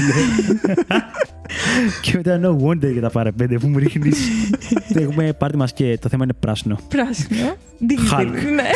Εν τω μεταξύ, ξέρεις τι έγινε? Είσαι ο Άγγελος που τα τελευταία δεκαπέντε, δεκαέξι, δεκαοκτώ χρόνια ντύνεσαι μαύρα και άσπρο, μετά μαύρο, άσπρο, ξέρω εγώ. Πας στρατό, σε ντύνουνε στα πράσινα. Oh. Παθαίνεις μια κρίση ταυτότητας και γυρνάς για άδεια και σου λέει η αδερφή σου: Θα κάνουμε πάρτι και πρέπει να ντυθείς στα πράσινα. Και με σπάζει μαλάκα, τι γίνεται? Ποιος είσαι, τι γίνεται? Ναι, ήταν περίεργο. Sorry. Α, αλλά όχι, παρακαλώ, γενικά δεν έχω μεγάλο ρεπερτόριο σε αυτές τις στολές. Ωστόσο, έχει τύχει αρκετές φορές να δουλέψω στο παρασκήνιο τέτοιων καταστάσεων, είτε με το να φτιάξω ντεκοράκια για γλυκάκια, χαλουινικά και τέτοια, που είναι μια άλλη διαδικασία. Οπότε θεωρήστε με backstage άνθρωπο. Δεν θα με δείτε μπροστά. Κοίτα, σε καταλαβαίνω πάρα πολύ. Εμένα η εμπειρία μου από στολές είναι η εξής: ότι μικρός ντυνόμουνα κάθε χρόνο εξωγήινος παύλα διαστημάνθρωπος, το έλεγα εγώ. Μου φαίνεται πάρα πολύ φυσική αυτή η λέξη και με το που το είπες άρχισα να το αμφισβητώ. Δηλαδή είναι φυσική αυτή η λέξη στο κεφάλι μου επειδή σε έχω ακούσει να τη λες. Μάλλον ναι, μάλλον ναι, μάλλον ναι, επειδή την ήμουν διαστημάνθρωπος. Ε, παρένθεση, την προηγούμενη εβδομάδα μου έτυχε αρκετές φορές εκεί που περπατούσα να σκάσει στο μυαλό μου ένα τραγουδάκι που έλεγε σε κάποια φάση σχετικά με αστροναύτες. Ναι, ναι, ναι, ναι. Θα γίνω αστροναύτης, σε πύραυλο θα μπω, ταξίδι στο φεγγάρι θα κάνω αληθινό. Ήταν πάρα πολύ intrusive και άρχισα okay. το τραγουδάκι. Και εγώ, μια τριανταδιάχρονη που περπάταγε στον δρόμο. Τέλειο. Ο χαμός. Υπάρχει αυτή η ηχογράφηση, ναι. Λοιπόν, εγώ λοιπόν ντυνόμουν διαστημάνθρωπος, δεν ντυνόμουν αστροναύτη. Για κάποια χρόνια, όχι πολλά χρόνια θα πω, και μετά εκεί πέρα από Τετάρτη Δημοτικού και μετά δεν ξαναντήθηκα. Παίζει ένα χρόνο πριν το πάρτι αυτό που λες. Εννοείς τίποτα, δεν τίποτα, τίποτα, δεν, όχι. Okay. Πήγαινα, ήταν το κλασικό, τι ντύθηκες? Ντύθηκα ξεχασμένος. Oh. Ότι ήρθα με τα κανονικά μου ρούχα και ξέχασα την απόκριση, ξέρω εγώ. Αυτή ήταν η αγαπημένη μου στολή για πολλά πολύ χρόνια. Πολύ ωραία στολή, Άγγελε. Ναι, ναι, ναι. Συμπαθέστατος ήσουν. Ναι, οπότε ντύθηκα μετά από πάρα πολλά χρόνια. Δεν ήμουνα μέσα του χώρου. Γι' αυτό ρωτάω και εσάς τώρα mm. που μήπως πάρω κάποια ιδέα, γιατί είμαι εκτός της φάσης πάρα πολλά χρόνια. Εγώ πάντως δεν χάνω ευκαιρία για μασκάρεματα, ούτε Halloween, ούτε απόκριες. Εννοείται αν υπάρχει αφορμή για πάρτι. Αν δεν υπάρχει, πολλές φορές κάνουμε εμείς πάρτι για να δώσουμε την αφορμή. Χρονιές που έχει χαθεί αυτό και δεν έχει γίνει, συνήθως ξενερώνω. Okay. Δηλαδή, ρε φίλε, πέρα στο Halloween ή απόκριση και δεν κάναμε τίποτα. Και είναι okay, ασφασί, okay. στεναχώρια τη, σαν να πήγαν χαμένες διακοπές, που δεν είναι διακοπές, αλλά ξέρεις. Εγώ για χρόνια ήταν ότι θα κάνω πάρτι, θα έρθεις πρώτον. Οκ, okay, να κάνω το βήμα με τον εαυτό μου να έρθω. Ωραία. Δεύτερο χτύπημα. Θα είναι πάρτι μας και πρέπει να ντυθείς. Ε, ρε φίλε, τι μου κάνεις τώρα, ξέρω εγώ. Όλη η ζωή, άτιμη. Μάλλον τελικά δεν θα μπορέσω να έρθω, ξέρω εγώ. Βασικά ρωτούσα. Μπορώ να έρθω με τα κανονικά μου ρούχα? Μα ήταν όχι, φίλε, έχω κανονίσει, δεν μπορώ. προσπαθώ να το αλλάξω λίγο, αλλά εντάξει, σιγά σιγά, no pressure. Ε, εγώ στο κομμάτι στολές αποκριάτηκε εσύ, Παύλα, Halloween, και ακόμα περισσότερο στο κομμάτι ψιλοφτιάχνω τη στολή μου. Δηλαδή, νομίζω πάνε χρόνια που έχω να αγοράσω αυτούσια στολή. Βάζω δέκα δαγκωτό. Δηλαδή, απολαμβάνω και πάρα πολύ τη διαδικασία. Τώρα, α, αυτό είναι πιο πολύ βέβαια απόκριση. Και όχι Halloween, έχουμε ντυθεί Pac-Man. Okay. Με την Εφέλη, στην Πάτρα αυτό. Και ήταν εντελώς αυτοσχέδιες στολές. Πήγαμε, πήραμε χαρτόνια από το σούπερ μάρκετ, από κούτες που είχε πετάξει για να φτιάξουμε το περίγραμμα, ώστε όταν θα βάζαμε πολύχρωμα τραπεζομάτιλα που βρήκαμε στο σούπερ μάρκετ, από πάνω μας να στέκονται και να κάνουν αυτό κυλινδρικό που είχε το φαντασματάκι, παιδί μου, να τα κόψουμε. Και, τέλος, αυτή η διαδικασία μου φαίνεται μαγική, πιο ωραία από το, ναι, το πάρτι, ρε παιδί μου. Ναι. Οπότε δεκάρι αυτό. Αλλά θέλω να σας πάω τώρα στο κομμάτι πάρτι και στο κομμάτι backstage που έλεγες. Mm-hmm. Γιατί Halloween party δεν γίνεται αν δεν κάνεις και το αντίστοιχο στόλισμα στο σπίτι, στο εσωτερικό, και αν δεν έχεις τα κατάλληλα κιόλας κεράσματα, αξεσουάρ, ποτά που να είναι και αυτά στολισμένα. Mm. Ναι. Θυμάμαι χαρακτηριστικά οι φίλοι μας Χριστίνα και ο Μάνος να έχουν κάνει το party αυτό που σας έλεγα πριν που τρομάξαμε τους ανθρώπους, τέλος πάντων. Που highlight ήταν ότι είχαν Yorkshire τεριές σκυλάκια, αυτά τα μικρούλια που είχαμε για μπει στη φεφέ, και μπαίνοντας στο σπίτι έβλεπες πατημασιές από αίματα. Okay. Στο σπίτι, από τα πατουσάκια του τέλειου μικρού σκυλιού, ναι, οι οποίες πήγαιναν προς ένα δωμάτιο και κάποια στιγμή νομίζω τραβιόντουσαν κιόλας, σαν να έχει τραβηχτεί το αίμα, ξέρετε. Και απλά ήταν τέλειο. Δεκαράκι, φίλε. Ήταν δεκαράκι αυτό. Και γενικά μπαίναν όλες οι μικρές λεπτομεριούλες, όπου ήταν, ρε παιδί μου, τα κλασικά, και θέλω, Βούλα, πραγματικά να μας ανοίξει τα μάτια σε αυτό. Που στο κομμάτι γλυκά, ξέρεις. Ναι, ναι, ναι. Ε, θυμάμαι χαρακτηριστικά ένα κέρασμα που ήταν σαν ε, μπισκότα, να πω, το οποίο ήταν δάχτυλα, ρε παιδί μου. Τέλειο. Και okay, είχαν στο τελείωμα αμυγδαλάκια που τα έχουν κάνει φρούδες για να είναι νυχάκια, ξέρεις, και τα διάφορα, ή ξέρω εγώ αυτά τα fruit punch που επιπλέανε κάτι σαν μάτι, κάτι σαν νεκροκεφαλές, ξέρω εγώ μέσα, και ήταν, ξέρεις, με βάση σαγκρία, ας πούμε, που ήταν σαν αίμα που βγαίνουν όλα αυτά, και νομίζω ότι εκεί πέρα μπορεί να παίξει τέτοια δημιουργικότητα. Ακριβώς. Που απλά να απολαμβάνεις, που είτε τα κάνεις είτε που βρίσκεσαι σε αυτά τα πάρτι, και κάθε γονίτσα μπορεί να είναι μια έκπληξη. Ναι, ναι, ναι, ναι. Στο τι έκατσε και σκέφτηκε τώρα, τι έχει κάνει εδώ πέρα. Από τα καλύτερα πράγματα που έχω δει πάντως σχετικά με τη διακόσμηση φαγητού και τέτοια. Πέφτει πάλι στην κατηγορία που μπερδεύουμε λίγο το Halloween, τα Χριστούγεννα, και είμαστε σε αυτή την περίοδο. Αλλά έχω δει πως είναι τα gingerbread houses που υπάρχουν τα Χριστούγεννα, αλλά να το κάνεις haunted house αυτό. Oh. Μου φαίνεται απίστευτα καλή ιδέα. Ναι. Και γενικά μπορείς να κάνεις κάποια απλά πράγματα, τα οποία ταυτόχρονα είναι τόσο χαριτωμένα. Δηλαδή είναι και project που μπορεί κάποιος να το ξεκινήσει από το σπίτι του. Δεν χρειάζεται να έχει super duper εξοπλισμό κτλ. Αλλά σίγουρα θέλει και λίγο χρόνο, εντάξει. Ναι. Δηλαδή, το πιο απλό που είχα δει και μου είχε φανεί εξαιρετικά χαριτωμένο είναι τα pigs in a blanket, που είναι το λουκάνικο πιτάκι, ρε παιδί μου. Τι ωραίο! Pigs in a blanket. Δεν έχω ακούσει ποτέ αυτό. Το οποίο όμως, αντί να το τυλίξεις με ζυμαράκι κανονικά, κόβεις το ζυμαράκι λωρίδες. Και το τυλίξεις με λωρίδες στο λουκανικάκι. Και του βάζεις και δύο ματάκια. Και είναι σαν μούμια. Είναι σαν μωρούλι μούμια. Τέλειο! Είναι πολύ χαριτωμένο. Οφ, τώρα θέλω να φτιάξω λουκανικουτάκια και να τα φάω κιόλας. Ναι, ναι, ναι. Πολύ καλά. Και αντίστοιχα, νομίζω ότι πολλοί κόσμοι πλέον ασχολείται και με τα ποτά. Τύπου με τα θεματικά ποτά που μπορεί να είναι πολύ εντυπωσιακά, όντως. Είχα ενθουσιαστεί όταν είχα μάθει ότι το τόνικ, δεν ξέρω βέβαια, επειδή συνήθως διαβάζω συνταγές που δεν είναι στα ελληνικά, ρε παιδί μου, και συνεπώς αυτό έχει επίπτωση στην πρώτη ύλη που θα βρω. Αλλά κάποτε είχα διαβάσει ότι το τόνικ που βάζουμε στο τζιν μας φωσφορίζει στο black light. What? Νομίζω δεν είναι όλα τα τόνικ. Αυτό νομίζω ότι ψάχναμε... έχει ένα συγκεκριμένο κάτι. Και θυμάμαι ότι πολλοί κόσμοι π.χ. έφτιαχνε ποτά τέτοια, ή κάποιοι είχαν μπει στη διαδικασία να φτιάξουν χλαπάτσα, το λένε, ένα okay, μπλοκ ζελέα, ας πούμε, που να φωσφορίζει κιόλας. Πολύ καλό. Ναι, πάρα πολύ καλό. Πάρα πολύ καλό. Επειδή προφανώς πήραμε blacklight, γιατί είμαστε αυτοί οι τύποι, έχουμε blacklight για τα πάρτι μας. Είχαμε πάει, δεν ξέρω αν ήταν και αυτό το πάρτι, Άγγελε. Όχι, όχι, δεν ήταν αυτό. Ήταν που σου λέω που ήσουν αντιμένος Wednesday, όχι, ήταν πολύ πιο πρόσφατο πάρτι. Είχαμε πάει να κάνουμε αυτό που λες και ψάχναμε, και θυμάμαι να είμαστε σε ένα τεράστιο βασιλόπουλο και να κοιτάμε όλα τα τόνικα από πίσω και να διαβάζουμε, γιατί είχαμε διαβάσει ποια ουσία είναι που γίνει το fluorescence αυτό. Mm-hmm. Και να μην βρίσκουμε και να έχουμε εκνευριστεί, oh, γιατί ήμασταν σίγουροι θα βρούμε. Και είναι αυτό που λες, ότι αν μια συνταγή είναι στο εξωτερικό, μπορεί να έχουν απλά ένα, ναι, διαφορετικό, ναι, τόνικ, ένα που απλά δουλεύει. Προϊόν, είναι αυτό. Ναι, ναι, ναι. Αλλά ναι, πραγματικά μπορείς να κάνεις απίστευτα πράγματα από θέμα ευρηματικότητας. Ναι. Παιδιά, τα δεκαράκια σήμερα παίζουν βροχή, γιατί εγώ θα δώσω και σε αυτό δέκα και στα λουκανικουπιτάκια πριν. Τα λουκανικουπιτάκια αλλά... παίρνουν έντεκα. Επίσης, να πω ότι φοβερό innovation, πολύ απλό για decor, είναι τα φόπλακες από Μιράντα Παπαδοπούλου. Εντάξει, αυτό έχει. Πρέπει να είναι υπερεύκολο, ξέρω, γιατί είναι μοιάζουν. Είναι υπερεύκολο. Ναι. Και τύπου όσο πιο άτυχνα το κάνεις, το νεκροταφείο αυτό, τόσο το καλύτερο. Τι ωραία. Ωρε φίλε, λοσκή. Είναι πολύ καλό αυτό. Και να βάλεις και από πίσω, δεν ξέρω τι θα έχεις κάνει για σαν νεκροταφείο, θα είναι και... κάποιο κέικ όπου θα είναι σαν το ναι, χώμα. Ναι, ναι, ναι. Ή να έχεις gummy worms να βγαίνουν από εδώ και από εκεί. Ωρε φίλε. Τέλειο. Κοίτα εδώ να πούμε τρία υλικά, ξέρω εγώ, ναι, που έφτιαξε υπερπαραγωγή. Και είναι σαν να έχει ομίχλη, ξέρω εγώ. Καλά, εσύ το βάλες λίγο υπερπαραγωγή. Ναι. Πριν με επηρέασεις Βούλα και σκέφτομαι ήδη από πού μπορώ να βρω να πάρω μηχάνημα καπνού, ξέρω γιατί πρέπει να είναι γαμάτο. Γιατί να μπαίνει σε πάρτι, ξέρω εγώ, και να έχει καπνό από κάτω, φίλε, θα ήταν δυνατό. Πολύ ατμοσφαιρικό. Ναι, ναι, ναι, ναι. Εγώ γενικά δυστυχώς κάποια χαλογουινικά πράγματα θεωρώ αυτονόητο ότι είναι αισθητική μου, ρε παιδί μου. Α, νομίζω ότι δεν συμβαίνει το Halloween όλο τον χρόνο. Ακριβώς. Οπότε αυτό το μηχάνημα, ας πούμε, εγώ το σκέφτομαι ότι γυρνάω μια μέρα βράδυ στο σπίτι και με περιμένει το σπίτι μου έτσι. Αχνιστό, αχνιστό. Να την ανάψω τα ρεσό μου, ξέρω εγώ, για να κάνω ατμόσφαιρα. Και εγώ βάζω μια ταινία και πέφτω για ύπνο με λίγο καπνό, ας πούμε. Και μετά από λίγο χτυπάει ο γύρος μέσα στην κύριη πόρτα. Στα καλά, καπνούς. Ακριβώς, ναι. Ναι. Ή βασικά, συγγνώμη, αυτό που είπες για την πυροσβεστική. Εγώ, όπως σας είπα πριν, ξυπνάω αρκετά νωρίς το πρωί. Και κάποτε είχα και τη συνήθεια, πριν πάω στην δουλειά, να θέλω να πιω καφέ. Και μαζί με τον καφέ μου έβλεπα και ένα επεισόδιο κάποιας σειράς okay. που μου είχε κολλήσει, ας πούμε, αυτόν τον καιρό. Υπήρξε ένα μεγάλο διάστημα που αυτή η σειρά ήταν το X-Files. Okay. Ήταν καλοκαίρι. Εγώ είχα ανοιχτά πόρτες παράθυρα. Κάθε μέρα στις τρεις και είκοσι, ξέρω εγώ, που ξυπνούσε η Βούλα, έπαιζε το intro.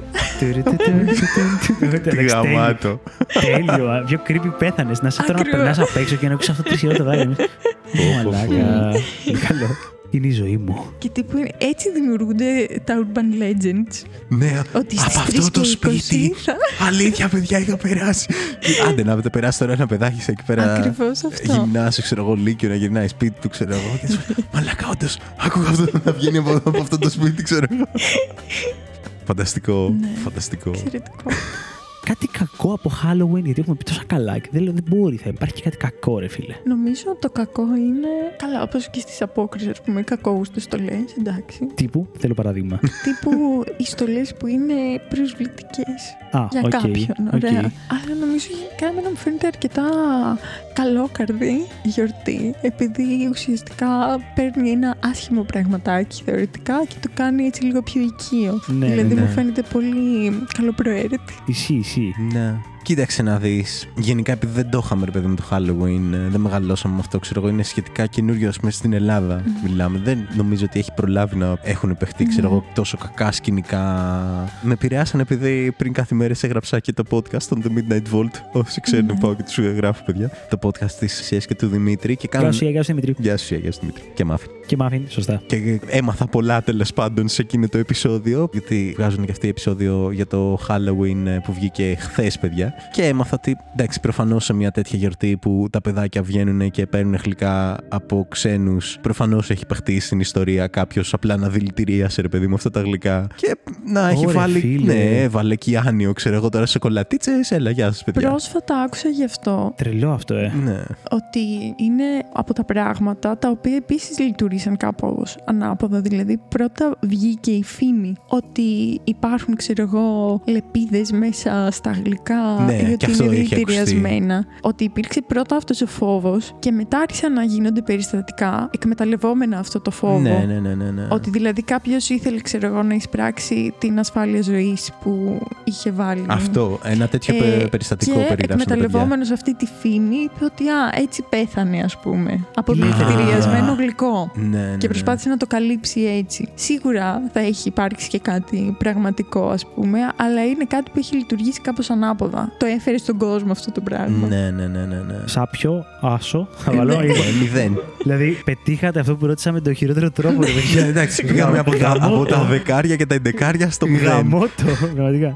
Εγώ βασικά, συγγνώμη, θέλω να σας ρωτήσω και τι βαθμολογία, εάν μπορείτε, θα βάζετε σε κάτι πολύ εμβληματικό του Halloween που προφανώς και δεν το είχαμε στο χωριό μας, που είναι το candy corn. Δεν ξέρω αν έχετε δει αυτό το ζαχαρωτό. Τι είναι αυτό? Όχι. Είναι ένα ζαχαρωτό που έχει ένα τριγωνικό σχήμα. Εμφανίζεται το Halloween, είναι εποχιακό δηλαδή. Και το έχει τρία χρωματάκια. Ναι, προκύπτει, φυτρώνει. Μόνο το χρωματάκι. Έχει τρία χρωματάκια, άσπρο, κίτρινο και πορτοκαλί. Okay. Μπορεί να το έχετε δει κάπου. Ε, μοιάζει θεωρητικά με έναν σπόρο από καλαμπόκι. Okay. Υπάρχει μεγάλο controversy σχετικά με το αν είναι ωραίο πράγμα το candy corn. Πρόσφατα έμαθα από τι συστατικά φτιάχνεται και τι γεύση υποτίθεται ότι έχει. Και παρότι μέχρι τώρα ήμουν πολύ... ήμουν σχετικά υποστηρικτική, άρχισα λίγο να σκέφτομαι ότι α, οκ, okay, θα μπορούσε να το πει κανείς και απλά ζάχαρη σε τέσσερις μορφές. Ah. Okay. Και να τελειώνουμε. Δηλαδή τα συστατικά του. Αυτό, ναι. Α, βλέπω φωτογραφία για να έχουμε και το οπτικό του πράγματος. Και όντως φαίνεται κίτρινη, ναι, κόκκινη, ναι, τέτοια. Κοίτα, okay, προβληματίζομαι. Γιατί τέτοια γλυκά που τα τρως και καταλαβαίνεις ότι οκ, okay, τρως και τη ζάχαρη. Κοίτα, έχει μια ιδιαίτερη υφή. Γενικά έχει μέσα ζάχαρη, corn, ναι, syrup, γλυκόζι και ασπράδι. Mm, από όσο ξέρω. Αυγόνενες. Ναι, για την υφή, okay, ας πούμε, για το τσιχλωτό. Α, είναι τσιχλωτό. Δεν είναι, βασικά όχι, έχει ένα bite. Ναι, ναι, ναι, ναι, ναι, έχει, okay, μια υφή συγκεκριμένη που κάποιες φορές είναι λίγο πιο έτσι θρηματιστή, κάποιες άλλες. Βέβαια, για να είμαι ειλικρινής, εδώ πέρα δεν ξέρω σε τι μορφή το έχω φάει. Προφανώς το έχω φάει, αλλά ναι, δεν ναι, ξέρω ναι, πώς αν έφτασε ήταν εδώ. Αυτό που έπρεπε να είναι original, ας πούμε. Ναι. Άμα είναι αντιπροσωπευτικό. Υπάρχουν πολύ φανατικοί haters του candy corn. Κοίταξε να δεις τι θα έλεγα. Έχω φάει τα οποία τρως και καταλαβαίνεις ότι είναι σκέτη ζάχαρη ουσιαστικά. Mm. Δεν θα το παίξω ότι δεν μου αρέσουν. Mm. Δηλαδή, προφανώς θα φάω σκέτη ζάχαρη. Και τη ζαχαρίτσα την εκτιμώ πάρα πολύ, ναι, αλλά εντάξει. Εγώ θυμάμαι μικρός, τουλάχιστον εγώ με τον ξάδερφό μου τον Γιάννο, να ζητάμε και να μας βάζουν ζάχαρη σκέτη σε μπολάκι. Με μπολάκι, ζάχαρη, κουτάλι. Γεια σου, ξέρω εγώ. Αλήθεια λες? Ναι, ναι, ναι, αυτό. Άρρωστο. Τότε. Damn. Μου άρεσε πάρα πολύ. Εγώ το απολάμβανα. Θυμάμαι ότι το είχες εξελίξει. Ναι. Και επίνες τσάι με εφτά κουταλιά ζάχαρη, ξέρω εγώ. Υπάρχει περίπτωση κάτι τέτοια περίεργα να τα κάνουμε ακόμα. Τέλος πάντων. Το πιο ακραίο. εφτά όχι, αλλά το έχω μειώσει στις πέντε. Και εγώ την ιστορία μου είναι όταν είχα πρωτοξεκινήσει να πίνω φραπέ, τώρα τελείωμα σχολείου. Τον έπινα προφανώς γλυκό μεγάλα και είμαι καλή ώρα στο χωριό πάλι, στη Λέσβο, ας πούμε. Και είχα ζητήσει σε καφετέρια έναν φραπέ γλυκό μεγάλα, αλλά είχα πει κάνει τον πολύ γλυκό. Και μου λέει βάζω τρεις κουταλιές. Λέω τι τρεις, τέσσερις. Και νομίζω ότι ο τύπος πρέπει να βάλει παραπάνω, γιατί θυμάμαι να μην διαλύεται η ζάχαρη και απλά να ρουφάω και να κάνει κράτς, κράτς, κράτς. Είναι καταπληκτικό με αυτό το ρόφημα ότι ταυτόχρονα τρως και κάτι. Είναι σαν τον μπομπατή, ας πούμε. Αυτό είναι που το κάνει ξεχωριστό. Πώς ήταν ο καφές σας? Τραγανός. Όχι, τώρα πίνω σκέτο. Όχι, άμα είσαι μάγκας βάζεις και μπέιλις. Δεν βάζεις κι άλλα. Είσαι πολύ μπρος. Και λίγο κονιάκ μέσα για λίγο τέτοια. Λοιπόν, για καφέδες δεν ξέρω, παιδιά. Άλλο επεισόδιο. Άλλο για επεισόδιο. Τσάι τις έχω μειώσει τις κουταλιές στις πέντε, αλλά προσπαθώ να. Τι πέντε ρε άρρωστε. Προσπαθώ να no τα. No wonder γιατί θέλεις να φέρεις γλυκά την προηγούμενη φορά. Προσπαθώ. Προσπάθω να το πίνω με μέλι τώρα τελευταία. Λοιπόν, έχω να πω το εξής, ότι δεν θα το παίξω υπεράνω και ότι α, είναι μόνος σκέτη ζάχαρη, δεν θα το φάω. Θα το φάω προφανώς. Απλά, οκ, okay, μπορεί να κουραστώ λίγο περισσότερο. Mm. Δηλαδή, έχω καταλήξει ότι ας πούμε σε τούρτες το frosting, που και εκεί πέρα mm. είναι ζάχαρη, mm. εκεί έχω πει. Έγκωσα. Οκ, okay, είναι λίγο too much. Και ότι mm. θα το προτιμούσα, ξέρω εγώ, χωρίς το frosting. Ποιος εγώ. Αλλά ναι, το είπα. Οπότε θα του δώσω ευκαιρία. Θα του δώσω συγκρατημένο εφτά Ωραία. Για να το δοκιμάσω. Ωραία. Αλλά νομίζω ότι θα μου αρέσει, να πω την αλήθεια. Mm. Δηλαδή, με φαντάζομαι ότι θα μου βγάλει κάτι καλό. Και εγώ έτσι πιστεύω, ναι. Απλά μπορεί να με φάω όλη μια συσκευασία, ξέρω. Να φάω τέσσερα, πέντε, έξι, εφτά Έτσι κι αλλιώς αυτά τα πράγματα θα τρώω σε μίξ. Δηλαδή, έχεις μικρούλικα μαρσάκια, μικρούλικα τουιξάκια. Τότε εύκολα. Λίγα candy corn από εδώ και από εκεί. Έχεις κάποιον που λογικά σου έχει δώσει κάτι υγιεινό που δεν το θες και είναι σταφίδες ή είναι κάποιο φρούτο. Σε καταλαβαίνω. Ναι, είμαι αυτό το παιδάκι. Οι σταφίδες είναι υποτιμημένες. Είναι ωραίες οι σταφίδες. Αλλά... αλλά μπροστά στη Μάρς, ξέρω εγώ. Εντάξει, ναι, ναι, τα καημένες, ναι, δεν ξέρω τι πιάνουν. Ναι. Βέβαια, νομίζω ότι έχουμε φύγει στην κατηγορία των γλυκών του Halloween. Έχουμε κατρακυλήσει προς τα εκεί. Κοίτα, άμα, άμα το σκεφτείς, το, το σταφιδόψωμο είναι λίγο περίεργο σαν γλυκό. Εγώ θα το έβγαζα σε Halloween. Είναι. Σαν άρρωστο. Κάτι έχει μέσα, ναι, ανεμοβλογιά έχει, τι έχει. Όχι, συγγνώμη, είναι λίγο άσχετο, αλλά το θέμα με το σταφιδόψωμο κόσμο είναι η απάτη. Η απάτη. Που νομίζεις ότι είναι κάτι καλύτερο. Που νομίζεις ότι είναι σοκολάτα. Ναι. Α, okay. Ότι είναι στα γονή της σοκολάτας. Και τελικά είναι, είναι σταφίδα. Ξέρεις τι, θα σου πω. Ισχύει. Το ακούω αυτό στα περισσότερα σταφιδόψωμα. Είναι ένα σταφιδόψωμα που κάνει ένας φούρνος στο Βύρωνα. Mm-hmm. Δεν θυμάμαι, παιδιά, ποιος, για να κάνω shout-out. Ο οποίος κάνει φανταστικό σταφιδόψωμο και έχω σηκωθεί από το σπίτι μου εφτά η ώρα το πρωί για να πάω εκεί πέρα στοχευμένα για να πάρω σταφιδόψωμο. Ξέρεις κάτι, εγώ το υποστηρίζω πάρα πολύ αυτό. Okay. Μ' αρέσει πάρα πολύ σαν γλυκάκι. Είναι από αυτά τα ναι. πράγματα που δεν τα αγαπάει κανείς, αλλά κάποιοι τα αγαπάει. Πάνε πολύ. Ναι. Όχι, φίλες, εκείνο το σταφιδόψωμο δεκάρι. Παιδιά, είναι στο Βύρωνα έτσι όπως ανεβαίνει το έντεκα στο αριστερό σας χέρι. Εκπληκτικός ενέτη δύο χιλιάδες είκοσι τρία για την περιγραφή. Θα το βρείτε, παιδιά. Έτσι, ναι. Λοιπόν, εφτά, εφτά και μισή ή εφτά έβαλα στο Candy Corn. Στο Candy Corn. εφτά είπαμε. Νομίζω ότι είπαμε εφτά. Εγώ θα δυσκολευτώ να πω βαθμό γιατί δεν το έχω δοκιμάσει. Η εικόνα του δεν με εμπνέει καθόλου να το φάω. Mm. Και γενικότερα θα πω, δεν ξέρω, Βούλα, διόρθωσε με. Επειδή η περιγραφή πες είναι με ζάχαρη και το είδα κάπως έτσι, ή μου θύμισε κάτι ανάμεσα σε marshmallow και ζελεδάκι. Είναι λιγότερο squishy. Okay. Είναι πώς ήταν εκείνα τα ζαχαρωτά που ήταν κολλιεδάκι. Oh. Ah. Που έχει αυτή την υφή κιμωλίας κάπως. Okay. Είναι μεταξύ κιμωλίας και. Okay. Αυτά κάτι που ήταν ρολογάκια, ξέρω ναι, εγώ. Ναι, ναι. Αυτά τα λάτρευα. Αλλά λίγο πιο μαλακή υφή. Έχει κάτι εθιστικό, γι' αυτό θεωρώ ότι έχει και okay. fan base. Ναι. Το αναβάθμισες, γιατί εγώ το φανταζόμουν πιο. Δεν είναι ζηλαίος. Έτσι, οπότε ναι. θα το βάζα πιο κάτω. Αλλά με αυτό που πες, αν μοιάζει με αυτό το ρολογάκι που φοράγαμε, που ήταν ζαχαρωτό ουσιαστικά. Όχι τέτοια φρεσκάδα τώρα. Κάθε χάντρα. Αυτό θα δεν βάλω. Δεν μπορούμε να το συγκρίνουμε, αλλά. Okay. Okay. Okay. Θα βάλω ένα εφτά και μισή σε αυτό και στο ρολογάκι που δεν είναι καθόλου Halloween, ένα τάσπαγγι και το έχει χάσει από την ύπαρξη του κόσμου, θα βάλω εννιά. Ναι, ναι, ναι. ναι. εννιά, εννιά και μισή θεωρώ. Δηλαδή ήταν το highlight. Ήταν τέλειο αυτό, ναι. ναι. Και μετά λιπόσουνα, γιατί όταν το τρώγες όλο είχε μείνει απλά το λαστιχάκι. Το λαστιχάκι, ναι. Μίζερο. Μίζερο, ναι. Και αδιάφορο. Τώρα τώρα σκέφτομαι μόνο γλυκάκια. Δεν θα σας πω την αλήθεια. Ρε Άγγελε, μας έχουν κατηγορήσει πρόσφατα ότι μιλάμε μόνο για φαγητό. Δεν πρέπει να το κάνουμε αυτό κάθε φορά. Αποκλείεται. Δεν πρέπει να το κάνουμε αυτό. Παιδιά, πρέπει να μιλήσω περισσότερο για γάτες. Οι γάτες και φαγητό είναι το δίπολο, το αιώνιο. Έτσι μου λέτε, παιδιά. Το λατρεύω κάθε φορά. Λοιπόν, λέω σιγά σιγά να προχωρήσουμε στο επόμενο στάδιο και να πάμε σε ένα πάρε πέντε. Τέλεια. Σε ένα πάρε πέντε που δεν ξέρω. Ε, τι συνέβη. Χάλασε. Το σκέφτομαι. σκέφτομαι.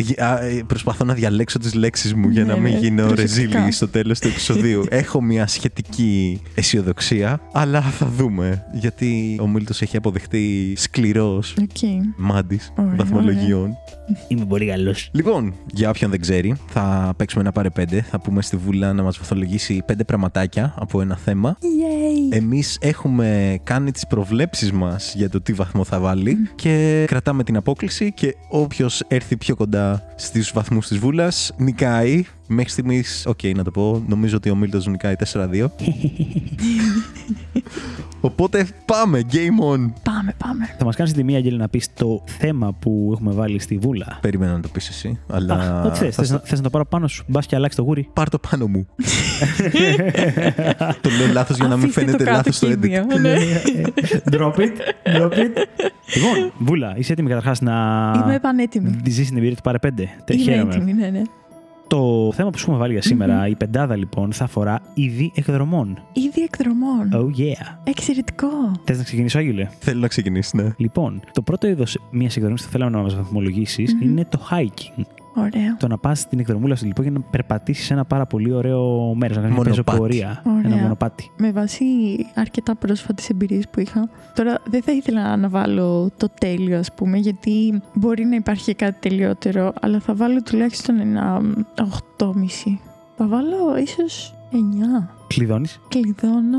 Μπορώ να βάλω μισά. Εννοείται. Ναι, ναι, ναι. Μπορείς να βάλεις ό,τι θες. Δηλαδή. Ε, θα κλειδώσεις το οκτώ και μισό. Τότε. Μέχρι δύο δεκαδικά. Βασικά και τρία. Θα κλειδώσεις το οκτώ και μισό επειδή έχει κάποιες προϋποθέσεις, νομίζω. Τύπου. Τύπου η παρέα που μπορεί σίγουρα να είναι καλή, μπορεί να είναι και κακή. Δηλαδή, εμένα προσωπικά μου αρέσει πάρα πολύ και το να μην έχω ιδιαίτερη παρέα. Ωστόσο, μου αρέσει να υπάρχει ίσως κάποια ανθρώπινη παρουσία τριγύρω, ειδικά αν είναι κάτι πιο δύσκολο προφανώς. Αλλά μπορεί να είναι καλό και μόνος σου και με παρέα, αλλά αν δεν είναι καλή παρέα, για αν δεν έχεις όρεξη να μιλήσεις, θεωρώ ότι μπορεί να σου το χαλάσει. Δηλαδή να είναι μια αέναη διαδρομή δασανιστική που κάποιος σου μιλάει αδυσόπιτα.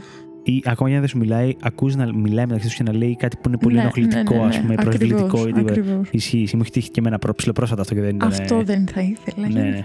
Ναι. Λοιπόν, full disclosure, για να μην φανεί έτσι, συνήθως όπως είναι γνωστό, βάζουμε ό,τι να είναι θέματα okay. στο παρεπέντε. Mm-hmm. Στο συγκεκριμένο, επειδή είχα ακούσει για μία πρόσφατη σου εμπειρία, είχα ενημερώσει τον Μίλτο και τον ενημέρωσα έτσι ώστε να μην. Επειδή δεν θα πήγαινα τυφλός, ρε παιδί μου, Καλά, σε, ναι. σε αυτή τη ναι. συγκεκριμένη ναι. βαθμολογία, να έχει και αυτός, ξέρω εγώ, το τέτοιο. Ένα heads up ότι. Ένα heads up ότι αυτό να ξέρεις ότι έχω υπόψη μου το ΑΒ. Λοιπόν, εγώ το έχω πιάσει, είχα οκτώ και μισό. Μπράβο. Οπότε είμαι πολύ χαρούμενος. Εγώ είχα βάλει επτά και μισό, ήμουν λίγο πιο συγκρατημένος. Αλλά νιώθω αισιόδοξος ακόμα, Άγγελε, δεν παρετούμε. Λοιπόν, το δεύτερο είδος εκδρομής είναι. Πριν πας στο δεύτερο, συγγνώμη λίγο. Πάμε. Επειδή ήθελα να συμπληρώσω αυτό που έλεγες Βούλα. Τι νόημα έχει το παρεπέντε αν δεν μπει και μια ιστορία πάνω στην καθημερινολογία. Είχαμε πάει κι εμείς πρόσφατα μια πεζοπορία. Καταρχάς, πέρασα πάρα πολύ καλά, μην πω βλακίες. Σου δίνει πολλά πράγματα, νομίζω. Ισχύει και ειδικά μας αρέσει η φύση και όλο αυτό το περιβάλλον είναι τέλειο. Και ενώ το πρόσωπό μου ήταν ξεκάθαρα θετικό, υπήρχε μια βλακοπαρέα. Ήταν από τις εκδρομές αυτές που ήταν ήμασταν καμιά πενηνταριά άτομα σκέψου. Oh, ναι. Και υπήρχε μια βλακοπαρέα που έτυχε να είναι κοντά μας και στο κτέλ που μας πήγε μέχρι την αρχή της διαδρομής mm-hmm. και τους πετυχαίναμε αρκετές φορές και στο μονοπάτι, ας πούμε. Οι οποίοι ήταν τέσσερα πέντε άτομα, μεικτά αγόρια και κορίτσια, ρε φίλε. Και ήταν τόσο κακότροποι και κακοπροαίρετοι. Δηλαδή, είχαμε τους συνοδούς που κάθε λίγα μέτρα μας λέγανε μια πληροφορία για το mm-hmm. δάσος, για τέτοια. Γιατί απλά ηρωνεύονταν. Και τυχαίνει να μην ξέραν ότι εμείς ξέραμε τους συνοδούς. Οπότε ήμασταν mm-hmm. δίπλα τους και ακούγαμε τα πάντα από αυτά που λέγανε. Και ήμασταν φάση. Τσογλάνια είστε, ρε φίλε. Και δεν ήταν καν μικροί, δεν ήταν καν. Και είναι ακριβώς αυτό που λες. Ότι ανάλογα το ποιοι θα βρεθούν δίπλα σε μια τέτοια εμπειρία, μπορεί να στην απογειώσουν είτε mm. να στην βυθίσουν. Οπότε ναι, mm. το έχουν αυτό, ξέρεις, δραστηριότητες που έχει κόσμο. Είτε άγνωστο είτε γνωστό. Βέβαια, παρατήρησα ότι είναι και κάπως διασκεδαστικό να ακούς τις συζητήσεις των άλλων. Είναι ένα podcast από μόνος του. Ισχύει, ισχύει. Για άκυρες συζητήσεις. Απλά, όντως μπορεί, επειδή μιλάνε όλοι αφιλτράριστα, να σου ανέβει το αίμα στο κεφάλι. Ναι, ναι, ναι. ναι. Αλλά ναι, γενικά. Κοιτάξτε, όντως η προοπτική το να το έχεις αυτό ώρες ατελείωτες δίπλα σου, να σε ξέρω στη μέση του πουθενά και να σκέφτεσαι ότι ρε φίλε, έχουμε ακόμα τρεις τέσσερις ώρες να γυρίσουμε. Οκ, mm. okay, καταλαβαίνω ότι. Ναι. Μπορεί να είναι. Και μετά κουράζεσαι κιόλας και τα νεύρα σου λίγο αρχίζουν και παίζουν ναι. διαφορετικά. Ισχύει, ισχύει. Λοιπόν, λοιπόν, anyway, πάμε στο δεύτερο. Mm-hmm. Λοιπόν, θέλουμε να ακούσουμε το βαθμό σου στο road trip. Τι πας ah. ταξίδι για να. Σε αυτοκίνητο τέλος ναι. πάντων. Λοιπόν, μου αρέσει πάρα πολύ. Ωστόσο, είμαι passenger princess, δηλαδή δεν οδηγώ. Τέλειο. Εγώ είμαι κάπου εκεί. Συνήθως έχω φέρει καφέδες. Συνήθως τις τελευταίες φορές που έχω βρεθεί σε τέτοια κατάσταση βάζω μουσική. Και ανάλογα με τον οδηγό την προσαρμόζω, που μου είναι πολύ διασκεδαστικό. Που και που μπορεί να βοηθήσω με κάνα χάρτη, κάτι τέτοιο. Ή η αγαπημένη δραστηριότητα είναι να βοηθάω την αδελφή μου να φάει ενώ οδηγεί. Ναι, ναι, ναι. Είναι πάρα πολύ σημαντικό αυτό. Αυτό πήγα να πω. Σαπόστο του συνοδηγού. Ναι, σίγουρα. Και για το φαΐ και για το νερό. Ξέρεις, είναι αυτός που ανοίγει το καπάκι και σου το δίνει έτοιμο το μπουκαλάκι. Ναι, ναι, ναι. Το έκανα χρόνια αυτό. Κόβεις το cinnamon roll κομματάκια και το πετάς. Πρέπει να δώσεις και ρυθμό εντωμεταξύ, να μην είσαι. Ή βουτάς το κριτσίνι μέσα στην νουτέλα και oh, δίνεις μπουκίτσα έτοιμη. Τι γλυκούλη. Αντίστοιχα, εντάξει, τώρα για όσους καπνίζουν είναι το να ανάψεις τσιγάρο, να βγάλεις αναπτήρες, να βρεις τα ψηλά για τα διόδια, να βεβαιωθείς ότι «Α, το έφερες τελικά αυτό» και να αρχίσεις να ψαχουλεύεις από εδώ και από εκεί.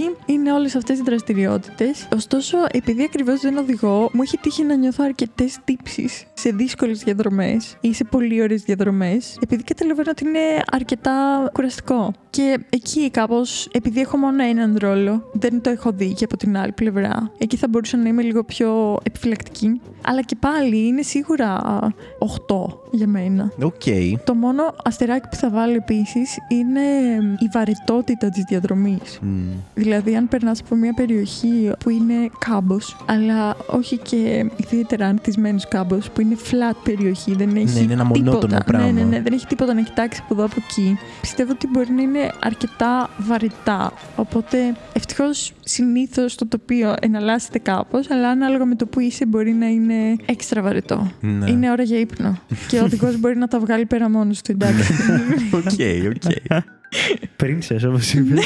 Λοιπόν, να αρχίσω να σχολιάζω εγώ. Για πες. Λοιπόν, εγώ καταρχήν είχα εφτά. Αυτό είναι το διαδικαστικό της υπόθεσης. Εγώ έχω να πω το εξής. Εγώ ως άνθρωπος που και οδηγάει, έχω κάνει ταξίδι και ως οδηγός και ως συνοδηγός. Στο συνοδηγός νιώθω πάντα πολύ μεγαλύτερη πίεση. Mm-hmm. Δεν είναι, δηλαδή, το πώς το είπες. Passenger princess. Αυτό, όταν, όταν το είπες, μου βγάζει ένα αρνητικό, ας πούμε, ότι α, είμαι μόνο passenger και τέτοια. Αλλά εμένα στο μυαλό μου είναι πολύ σημαντική τέτοια. Δηλαδή, έχω νιώσει πολύ μεγαλύτερη πίεση στο ότι είμαι συνοδηγός. Διάλεξε μουσική που είπες εσύ. Ah, ναι. Εκεί πέρα άγχος, στρες, καταπίεση. Δεν είναι φάση okay. τυπό τώρα απ' τι να βρω για να αρέσει σε όλους και μπλα μπλα μπλα και τέτοια. Ξέρεις, η τέτοια του οδηγού, το responsibility του οδηγού είναι να μας φτάσει στον προορισμό μας σε όλους και βλαβή. Ναι, ναι, ναι. Που έχεις πάρει και ένα δίπλωμα γι' αυτό, ξέρω. Ναι. Ξέρεις πώς να γίνει. Το να είσαι συνοδηγός και να πρέπει να. Αυτό που είπες, ξέρω εγώ, να ουσιαστικά είσαι support σε όλο το άλλο και με τέτοια.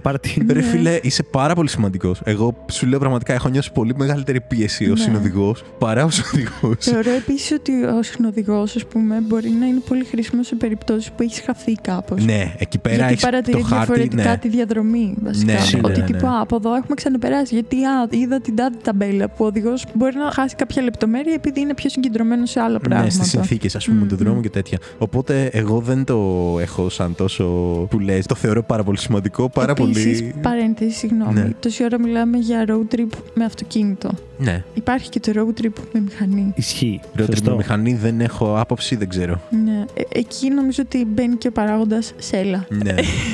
Και σίγουρα παίζει. Ακριβώς. Δηλαδή εκεί μπορεί να πέσει λίγο η βαθμολογία, αν δεν είναι σωστές οι συνθήκες. Ναι, ναι, ναι. Αλλά και πάλι πολύ ωραία. Δεν θα, okay. δεν θα έπεφτε πολύ, λέω. Έχω να πω ότι, Άγγελε, δεύτερο και για άλλη μια φορά παίρνεις τη διαφορά. Οκ. Okay. Εγώ έβαλα έξι. Άντε, πάμε, ρε. Οπότε οι ελπίδες ανεβαίνουν. Εγώ πρέπει, πρέπει και εγώ να πω φυσικά την άποψή μου. Είναι ότι λατρεύω τα road trips. Mm. Ήμουνα και εγώ passenger princess για πάρα πολλά χρόνια και νιώθω περήφανος ότι το έκανα και πάρα πολύ καλά κιόλας. Ξέρεις, ότι είχα αναπτύξει skills σε όλο αυτό που σου λέω. Δηλαδή, ήμουνα στη δουλειά κάποια φάση και ήμουνα συνοδηγός και είχα εντυπωσιάσει τον συναδελφό μου για το πόσο έτοιμος ήμουνα όταν ένιωθα ότι αναζητά μπουκαλάκι νερό και απλά το είχα έτοιμο, παπ, το είχα ανοίξει και το είχα δώσει στη μούρη, ας πούμε. Θα σου πω, ευχαριστώ. Το κάνω χρόνια αυτό.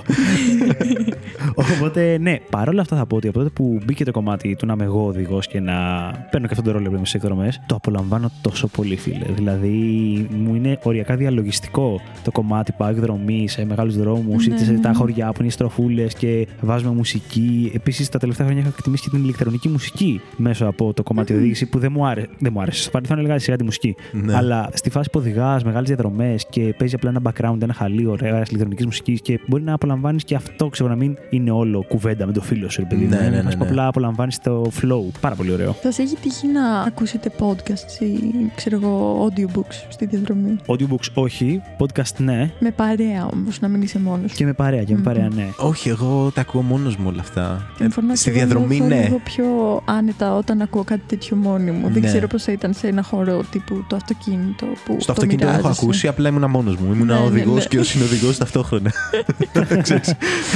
Μου βάζα νερό μόνος μου για πιο. Ναι, ρε, με, ναι, με, με πήγα μία βόλτα.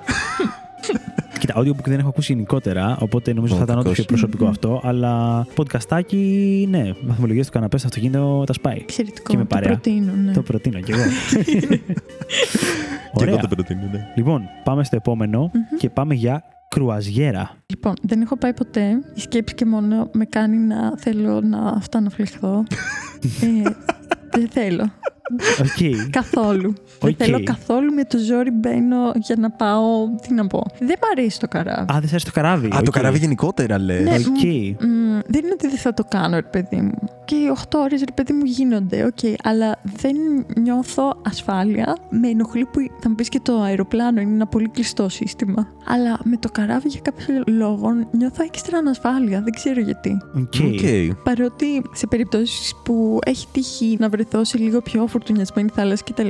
Δεν είναι εκείνη την ώρα το ότι θα πανικοβληθώ ή κάτι τέτοιο. Με ενοχλεί η αίσθηση του εγκλωβισμού κάπως. Okay. Ναι, ότι ο χώρος είναι πολύ ναι. περιορισμένος και έχει ξεκάθαρα όρια, ας πούμε. Ναι. Και μετά με πιάνουν κάτι περίεργα τύπου από πού παίρνει νερό και πού πάνε τα σκουπίδια. Ναι. Και την ένα κλειστό κύκλωμα βρωμιά. Ναι. Είναι λίγο. Ναι, ναι. Δεν ξέρω, βέβαια πρέπει να είναι πολύ διαφορετική η εμπειρία σε εκείνα τα κρουαζιερόπλια που είναι σαν πολιτείες, ας πούμε. Αλλά γενικά θα έβαζα δύο. Δύο? Ναι. Okay. Έτσι για να αφήσεις το περιθώριο. Για κάτι χειρότερο. Για κάτι ακόμα ναι, χειρότερο. Ναι. Okay. Να μου πεις με υποβρύχιο. Θα σου πω εκδρομή με υποβρύχιο δεν νομίζω. Μηδέν. Μηδέν. Ναι, το υποβρύχιο θα ήταν. Υπό το μηδέν. Όσο πιο κάτω πας από τη θάλασσα, τόσο πέφτει. Είδα τι έκανε. Είδα τι έκανε. Το είδατε κι εσείς. Δεν θα πω κάτι άλλο. Είναι ξαδέρφια. Πανάθεμάσαι. Λοιπόν, παίρνω εγώ την φάση του επόμενου. Για το επόμενο είχαμε. Δεν θα πεις τι έβαλες. Α, συγγνώμη. Είχα βάλει έξι. Λοιπόν, νομίζω ότι έχουν γίνει πολύ σφιχτά τα πράγματα ο Κλειός για μένα σε αυτό το επεισόδιο. Ναι. Εγώ δεν ξέρω. Δηλαδή, όταν την έβαλα αυτή η βαθμολογία, μάλλον κάτι είχα περίεργο στο κεφάλι μου και είπα ότι δεν θα την αλλάξω. Γιατί βλέποντας τώρα είπα, τι έβαλα αυτό. Αλλά θα το στηρίξω, δεν πειράζει. Ναι. Τους είχα βάλει εννιά. Okay. Δεν ξέρω γιατί, βέβαια δεν σε ήξερα και από χτες. Με μπέρδεψες με κάποια άλλη ξαδέλφη. Μάλλον ναι, μάλλον ναι. Αλλά ναι. Ε, Άγγελε, δεν έχει πάει πολύ κακά για μένα αυτό το επεισόδιο. Δεν λέω τίποτα. Κάνω comeback. Παναγιά μου. Απολαμβάνω να του πετάω. Τέτοια και να σοκάρετε. Αυτά είναι flashbacks από τον Κοριταλό για μένα. Ότι και εγώ νιώθω λίγο νοσταλγικά μου. Τέλεια. Έτσι, για πάμε, για πάμε τώρα στο πρώτο τελευταίο. Μπας και γίνει κανένα. Πάμε στο πρώτο τελευταίο. Ουσιαστικά το πρώτο τελευταίο είναι να πας εκδρομή με σκοπό να κάνεις μπάνιο στη θάλασσα. Είμαστε κοντά στη θάλασσα. Ωραία, άρα αρχίζουν και πέφτουν οι βαθμολογίες κάπως. Όχι, θα πω ότι μ, ανάλογα με το setting μπορεί να είναι κάτι πολύ ωραίο. Okay. Θα βάλω ένα εφτά. Okay. Ειδικά αν είναι νησάκι. Αλλά τώρα, ναι, δεν είναι. Εντάξει, ωραία είναι να τη βλέπεις, είναι ωραία το καλοκαίρι, αλλά δεν θα εκτιμήσω τόσο τη διαδρομή, ίσως. Ναι, όχι. Που είσαι ε, αυτό ε, το βραστό αυτοκίνητο. Καλά, βραστό. Ναι, ναι. Και εσύ δεν χρειάζεται να είσαι σε ένα Apollo του ενενήντα. Ναι, μπορεί ναι. να έχει air-condition το αμάξι, δηλαδή, αλλιώς είκοσι τρία είμαστε. Τώρα ήταν αυτό. Δεν ξέρω, έχω αυτή την αίσθηση, αυτό σκέφτομαι. Ένα μαρίνα το αυτοκίνητο να βράσει. Μπορεί αυτό να σκέφτεται. Πετάω ένα αυγό και βράσει, οργανίζεται. Κλασική, πώς το λένε, είδηση κάθε χρονιά. Το καλοκαίρι είναι αυτή. Ναι. Καλά, ναι. Τα δερμάτινα καθίσματα καίγανε. Ναι, ναι, ναι, ναι. Μάλιστα. Εγώ σου βάλα εφτά. Όχι ρε φίλε. Είναι η πρώτη κοντινή βαθμολογία. Όχι ρε φίλε. Έρχεται πιο κοντά, έρχεται πιο κοντά. Καλά, έχω παταγωδός, έχω αποτύχει τα προηγούμενα. Ναι, εγώ είχα βάλει εννιά. Οπότε έχω απόκληση. Δεν πειράζει. Καλά είμαστε ακόμα. Καλά είμαστε ακόμα. Είμαστε έτοιμοι για το φινάλε. Για πάμε για φινάλε. Λοιπόν, καταρχάς θέλω να πω σε αυτό το σημείο ότι η τελευταία επιλογή είναι κάτι που εγώ δεν ήξερα την ύπαρξή του. Ούτε εγώ. Και είναι ευγενική χορηγία της Μαριάννας. Ευχαριστούμε Μαριάννα. Και αυτό το είδος εκδρομής λέγεται glamping. Δεν ξέρω αν το ξέρεις. Μαλάκα γελάει, το ξέρεις. Το ξέρεις.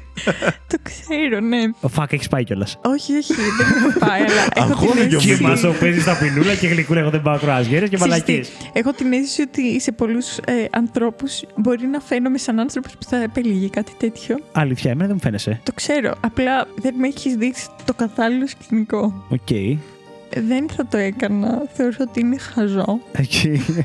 Δεν το έχω κάνει. Δεν έχω ακούσει πολλούς ανθρώπους να το κάνουν. Να εξηγήσουμε τι είναι το glamping, βεβαίως, γιατί εγώ παιδιά ναι. μέχρι πριν λίγες ώρες δεν είχα ιδέα ναι, γι' αυτό. Ναι, ναι. Προέρχεται από το glam και camping. Οπότε ο όρος αφορά είδος κατασκήνωσης με σκηνές, θα πω σε εισαγωγικά, που μόνο σκηνές δεν είναι. Είναι υπερlux settings που έχει μέσα ενδεχομένως κρεβάτι, χαλιά, έπιπλα, ναι. φωτάκια, κεράκια. Και είναι σαν ένα ιδηλιακό κομμάτι σκηνής σε δάσος που όμως είναι όλα τα looks. Ναι, αλλά συνδέσει κάπως από το σκοπό της εμπειρίας, βασικά. Ενώ αν θες να πας στη φύση για να είσαι στη φύση, ξέρω εγώ, πρέπει να έχεις το μπουντουάρ σου εκεί πέρα. Δεν χρειάζεται. Ε, βλέπω αυτό που λες, mm. γιατί μ' αρέσει το κάμπινγκ mm. και η αλήθεια είναι ότι μ' αρέσει αυτό το κομμάτι της απομόνωσης. Αλλά εγώ βλέπω και το ότι, πώς λέμε σε κάτι ταινίες αμερικάνικες, χολιγουδιανές, mm. που είναι κάτι εκπληκτικά σπίτια στη μέση του πουθενά και είναι όλο τζάμι γύρω-γύρω με κάτι πούμε, τέτοια. Τροχόσπιτο. Ναι. Εκεί, ναι, θα έλεγα να είναι το πιο extravagant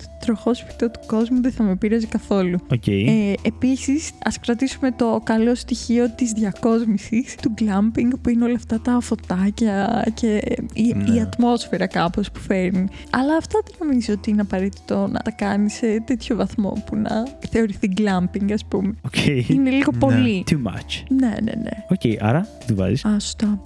ε, θα του βάλω ένα τέσσερα. Okay. Τέσσερα. Νούμερο τέσσερα. Νούμερο τέσσερα. Πάω και τώρα το ξέρω κι εγώ αυτό. Είναι ένα insight των παιδιών, παιδιά. Το νούμερο τέσσερα. Άγγελε, τι έβαλες. Λοιπόν, εγώ έριξα ένα ζάρι, γιατί δεν είχα ιδέα. Το ζάρι μου έβγαλε οκτώ, σου είχα βάλει οκτώ. Δεν πειράζει. Οπότε τι απόκληση έχεις συνολική? Οπότε η απόκληση μου είναι έντεκα. Εγώ, Άγγελε, του βάλα εννιά. Που σημαίνει ότι η συνολική μου απόκληση είναι δεκαπέντε κόμμα πέντε. Που σημαίνει, Άγγελε, ότι πήρες νίκη. Νεποτισμός λέγεται αυτό. Τι λέγεται? Οικογενειοκρατία λέγεται αυτό. Όχι, όχι, όχι, όχι. Τελευταία φορά που είχε έρθει η οικογένεια του Άγγελου δεν είχε πάει καλά. Συγχαρητήρια, λοιπόν, σύντροφε. Πήρα νίκη, παιδιά, στο πάρε πέντε. Τέλεια, μπράβο. Είμαστε τέσσερα τρία. τέσσερα τρία. Η δεύτερη σεζόν αποδεικνύεται να είναι πολύ πιο ανταγωνιστική. Ισχύει. Και ελπίζω θα συνεχίσει έτσι. Γιατί, εντάξει, ξέρεις τι, είδα ότι η παραγωγή σου πήρε ένα κύπελο. Η καλή αλήθεια είναι το κυπελάκι μου και το μετάλλιό μου εκεί πέρα. Θα μπορούσε να ανέβει το budget για φέτος και να είναι κάτι ακόμα πιο ωραίο. Στο λέω για κίνητρο αυτό. Εξαρτάται, άμα νικήσω, να ανέβει το budget. Η παραγωγή θα μας το πάρει. Εγώ και εσύ. Ε, βέβαια, βέβαια. Ευχαριστούμε την παραγωγή για τα πέρα που μας κάνει. Μπράβο, μπράβο, πολύ καλό. Γκλάμπινγκ, λοιπόν. Γκλάμπινγκ, ναι. Εγώ θα πω, παιδιά, ότι παρότι δεν είμαι τέτοιος τύπος, θα το δοκίμαζα. Γιατί οι εικόνες που μου δείξανε, γιατί ήμουν σε φάση, τι στο διάλογο είναι το γκλάμπινγκ, το οποίο το ξέρετε από χτες. Και που δείχνουν εικόνες, είναι πάρα πολύ, νομίζω, σημαντικό η αισθητική που παίζει από πίσω. Γιατί υπάρχει το γκλάμπινγκ που ήταν καρακιτσαριό από αυτά που είδα, και υπάρχει και γκλάμπινγκ που ήταν πάρα πολύ σικάτο. Και επίσης τι πλαίσια το κάνεις, τύπου πας σε ένα yoga retreat. Πας σε ένα τύπου πιο περιποιητικό πλαίσιο. Πας για να σου κάνουν μασάζ τη φύση, ας πούμε, δεν ξέρω. Που θα σπάει το μασάζ, θα γάμαγε αυτό. Ή αντίστοιχα, εγώ τώρα έχω αρχίσει και το πλάθω κάπως αλλιώς στο κεφάλι μου. Το κάνω λίγο πιο cottagecore κατάσταση. Και What? σκέφτομαι Τι κάτι αυτό? Τύπου έχεις μια κατάσταση, μια πολύ οργανωμένη κουζίνα για μαγείρεμα στη φύση. Okay. Οπότε και αυτό, επειδή βάζεις έξτρα εξοπλισμό, ξέρω εγώ, και έξτρα περιποίησης. Μπορώ να το δω στα πλαίσια του γκλάμπινγκ, αλλά δεν ξέρω αν μιλάμε πια για το ίδιο πράγμα. Ναι. Είναι πολύ comfort γι' αυτό. Είναι πολύ, ναι, ναι. Ωραίο ακούγεται. Ναι. Εντάξει, νομίζω ότι είναι λίγο διαφορετικό, γιατί εκεί πέρα, από ό,τι καταλαβαίνω, μαγειρεύεις κιόλας. Ναι, έτσι. Ναι. Ναι. Αλλά τύπου σκέψου. Βασικά τώρα μου ήρθε αυτή η εικόνα ότι είσαι κάπου σε μια κατάσταση, σκηνούλες, φύσης κτλ. Και, και έχεις οργανώσει ένα πολύ περιποιημένο γεύμα. Ναι. Communal κάπως, να είναι με πολλά άτομα. Και σκέψου αυτό να το προετοιμάζεις και να. Να βγαίνεις να τρως έξω σε αυτό το τέλειο τοπίο mm. με αστέρια και. Ναι. Αυτό πολύ παίρνει πολύ ωραίο. Και έλατα, ας πούμε. Ναι. Και ναι. Ναι, εγώ νόμιζα, ρε παιδί μου, θα πεις ότι αυτό είναι το ένα. Το άλλο είναι ότι να προσπαθείς να κάνεις, ξέρω εγώ, glamping μόνος σου, να φορτώσεις το αυτοκίνητό σου, ξέρω εγώ, με φωτάκια και τέτοια. Να πας. Να πας. Όχι μόνος σου, ρε παιδί μου. Όχι μόνος σου. Πάω τα λεφτά που μόνος σου κάνεις glamping. Όχι μόνος απαραίτητα. Αυτό, ρε παιδί μου, από ό,τι κατάλαβα, όντως θα είναι μεγάλη παρέα. Τώρα εννοώ να πας, ξέρω εγώ, δύο άτομα στη μέση του πουθενά και να προσπαθείς να βάλεις τα φωτάκια. Σου, ξέρω εγώ. Αυτό, οκ, okay, είναι λίγο περίεργο. Αλλά αυτό που λες τώρα, να κάνεις ολόκληρο τραπέζι ουσιαστικά σε όλο τον κόσμο, ναι. Τέτοια. Ε, απλά έχει άλλη... νομίζω ότι ναι, αυτό το γκλάμπινγκ έχει και αυτή την αίσθηση της χλυδής και της πολυτέλειας, της ψιλοαχρείαστης. Ναι. Οπότε, ναι, νομίζω ότι παίζουμε και σε άλλη κατηγορία από εκεί και μετά. Ναι, ναι, κατάλαβα. Δεν έχουν σημασία τίποτα όλα αυτά. Σημασία τίποτα είναι ότι έχουν νικήσει η Μίλτος. Αλήθεια, αλήθεια. Και, και προσπαθεί, αυτό. νομίζω, να, ο Μίλτος να μην σταθεί σε αυτό και να κάνει συζητησούλα. Small talk, δεν έγινε κάτι. Μπορεί να το ξεχάσουμε κιόλας. Μέχρι το επόμενο επεισόδιο δεν θα το θυμάμαι, Άγγελε. Μπορεί να έχει υπάρξει κάποια τεχνική βλάβη. Να χαθούν τα αρχεία μας. Παιδιά, μην λέτε τέτοια πράγματα, έχω flashbacks. Είναι όλα καταγεγραμμένα εντωμεταξύ, ξεκάθαρα στα ίντερνετ. Δεν θυμάμαι το σκορ, Άγγελε. Δεν θυμάμαι να γίνει κάτι τέτοιο. Όχι, το λέω επειδή το μεσημέρι μου είπε το λάπτοπ μου ένα περίεργο πράγμα. Ελπίζω ότι δεν θα μου κάνει κάποια. Να έχεις μαζί σου πάντα ένα στικάκι και να παίρνεις τα data. Το έφερα. Ωραίος. Το έφερα. Απλά το μεσημέρι δεν αναγνώριζε το στικάκι. Όχι, ρε φίλε. Και μετά, όταν πήγα να το κλείσω, μου βγάλε ένα error για τη RAM. Αλλά λέω, όχι, όλα καλά. Όλα καλά. Λοιπόν, αυτά. Βούλα, έχω να πω, χάρηκα πάρα πολύ για την γνωριμία. Εγώ χάρηκα. Εξαιρετικό το στούντιό σας. Ευχαριστούμε. Ευχαριστούμε την παραγωγή. Την παραγωγή. Ευχαριστούμε που ήσουν εδώ μαζί μας. Ελπίζω να τα ξαναπούμε. Ελπίζω να ξαναφάμε τα τέλεια γλυκά που μας έφτιαξες. Και να φέρνεις γούρι στον Άγγελο, μπάχει και ρύζι. Για να δούμε. Για να δούμε. Βεβαίως, εγώ ευχαριστώ πολύ. Βούλα, σου έχω ξαναπεί, σ' αγαπάω πάρα πολύ. Εγώ δεν σε γνώρισα σήμερα πρώτη φορά. Χάρηκα πάρα πολύ που ήσουν καλεσμένη σήμερα σε αυτό το podcast. Χάρηκα πολύ που έπτυνε το veil και ήρθα τόσο κοντά από το Παγκράτη στη μυστική τοποθεσία του στούντιο. Ξέρεις τι θέλω να σου ζητήσω? Θέλω να σου ζητήσω να μας βαθμολογήσεις. την εμπειρία του να είσαι στη δουλειά σου, ναι. να ακούς podcast και να ακούσεις τον εαυτό σου στο podcast. Λοιπόν, αυτό το σκεφτόμουν όσο ηχογραφούσαμε. Ναι. Θεωρώ ότι θα είναι αρκετά σουρεάλ. Βέβαια, είμαι ένας άνθρωπος που όταν στέλνει ένα ηχητικό μήνυμα κάπου, το ακούω. Εννοείται. Εννοείται υπάρχει... Μία-δύο φορές. Δεν ξέρω Εννοείται. αν υπάρχει φυσιολογικός κόσμος. Καλά, όχι μία-δύο, που... αλλά ναι. Όχι, δύο το ακούς σίγουρα. ε, εντάξει τώρα. Την πρώτη δεν την εμπιστεύεσαι, φίλε. Εννοείς το ακούς πριν το στείλεις, δεν φεύγει. Όχι, αφού το στείλεις. Αφού το στείλεις, το ακούς. Α, ναι, οκ. Και άμα δεν σ' αρέσει, το σβήνεις γρήγορα. Υπάρχει ολόκληρη τέτοια μετά. Αξιολόγηση, ερώτηση με τον εαυτό σου, συζήτηση. Πανικός, spiraling, ναι. Τα λοιπά και τα λοιπά. Νομίζω ότι ήταν αρκετά ενδιαφέρον. Εν τω μεταξύ, ανέβασες τη Μαράγδα ένα story. Ναι, ανέβασε. Το οποίο. Τέλος πάντων έδειχνε τον εαυτό της όσο άκουγε το podcast. Γεια σου Μαράγδα. Της Μαράγδα ήταν τέλειο αυτό. Ευχαριστώ πάρα πολύ. Γέλασα πάρα πολύ με αυτό. Και σκέφτομαι ότι μπορεί να είναι κάπως έτσι, αλλά λίγο. Ένα έξτρα βήμα Ένα είναι έξτρα, αυτό. Ναι. ναι. Δυστυχώς θα κρατήσω τη βαθμολογία και θα την ανακοινώσω. Εννοείται, εννοείται. Αυτό ε, κάνε μετά. Αυτό βασικά. Ναι. Ανέβασε σαν story τότε. Ωραία, ωραίο, σωστό.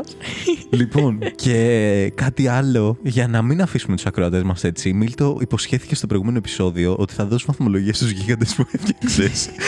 Γιατί το άκουσα το επεισόδιο και είπες ότι θα δώσω βαθμολογία. Έχεις, έχεις δικαιώ, δεν πρέπει δικαιώ. να τους αφήνουμε έτσι στους ακροατές μας. Έχεις δικαιώ, παιδιά. Αν έχετε αγωνία για το αν πέτυχαν οι γίγαντες ενώ γινόταν ηχογράφηση επεισοδίου, θα πω ότι πέτυχαν στο επίπεδο που μια χαρά τους έτρωγες ήταν νόστιμοι. Θα τους βάλω ένα ταπεινό εφτά, γιατί έχω φάει πολύ καλύτερους γίγαντες από τους δικούς μου. Οπότε με ένα ναι. εφτά, αυτό το ικανοποιητικό που το τρως, λες, ωραίο Εί, είναι. Είπες ότι θα είσαι σκληρός, οπότε το δέχομαι. Ναι, ναι, ναι. Πάντως εμένα μου δημιουργήθηκε επιθυμία να φάω γίγαντες. Υπόσχομαι στο επόμενο ραντεβού εδώ πέρα θα έχει γίγαντες. Δεν θα έχει πατατάκια και τέτοια. Σχετικά και με μια προηγούμενη συζήτηση που είχαμε, οι γίγαντες θα ήταν πολύ χαμηλά στο σκορ. Ωστόσο, ακούγοντας oh. εκείνο το podcast, μου είχε δημιουργηθεί η επιθυμία ξαφνικά μετά από πολλά χρόνια. Λέω, α, μήπως να. Πρέπει να τους δώσουμε μια δεύτερη ευκαιρία. Μάλιστα. Α, α, α. Έχει πολύ πλάκα. Νομίζω δεν έχουμε ξανατραβήξει επεισόδιο τόσο πολύ μετά το παρεπέντε, αλλά δεν πειράζει. Για τα πάντα την φορά.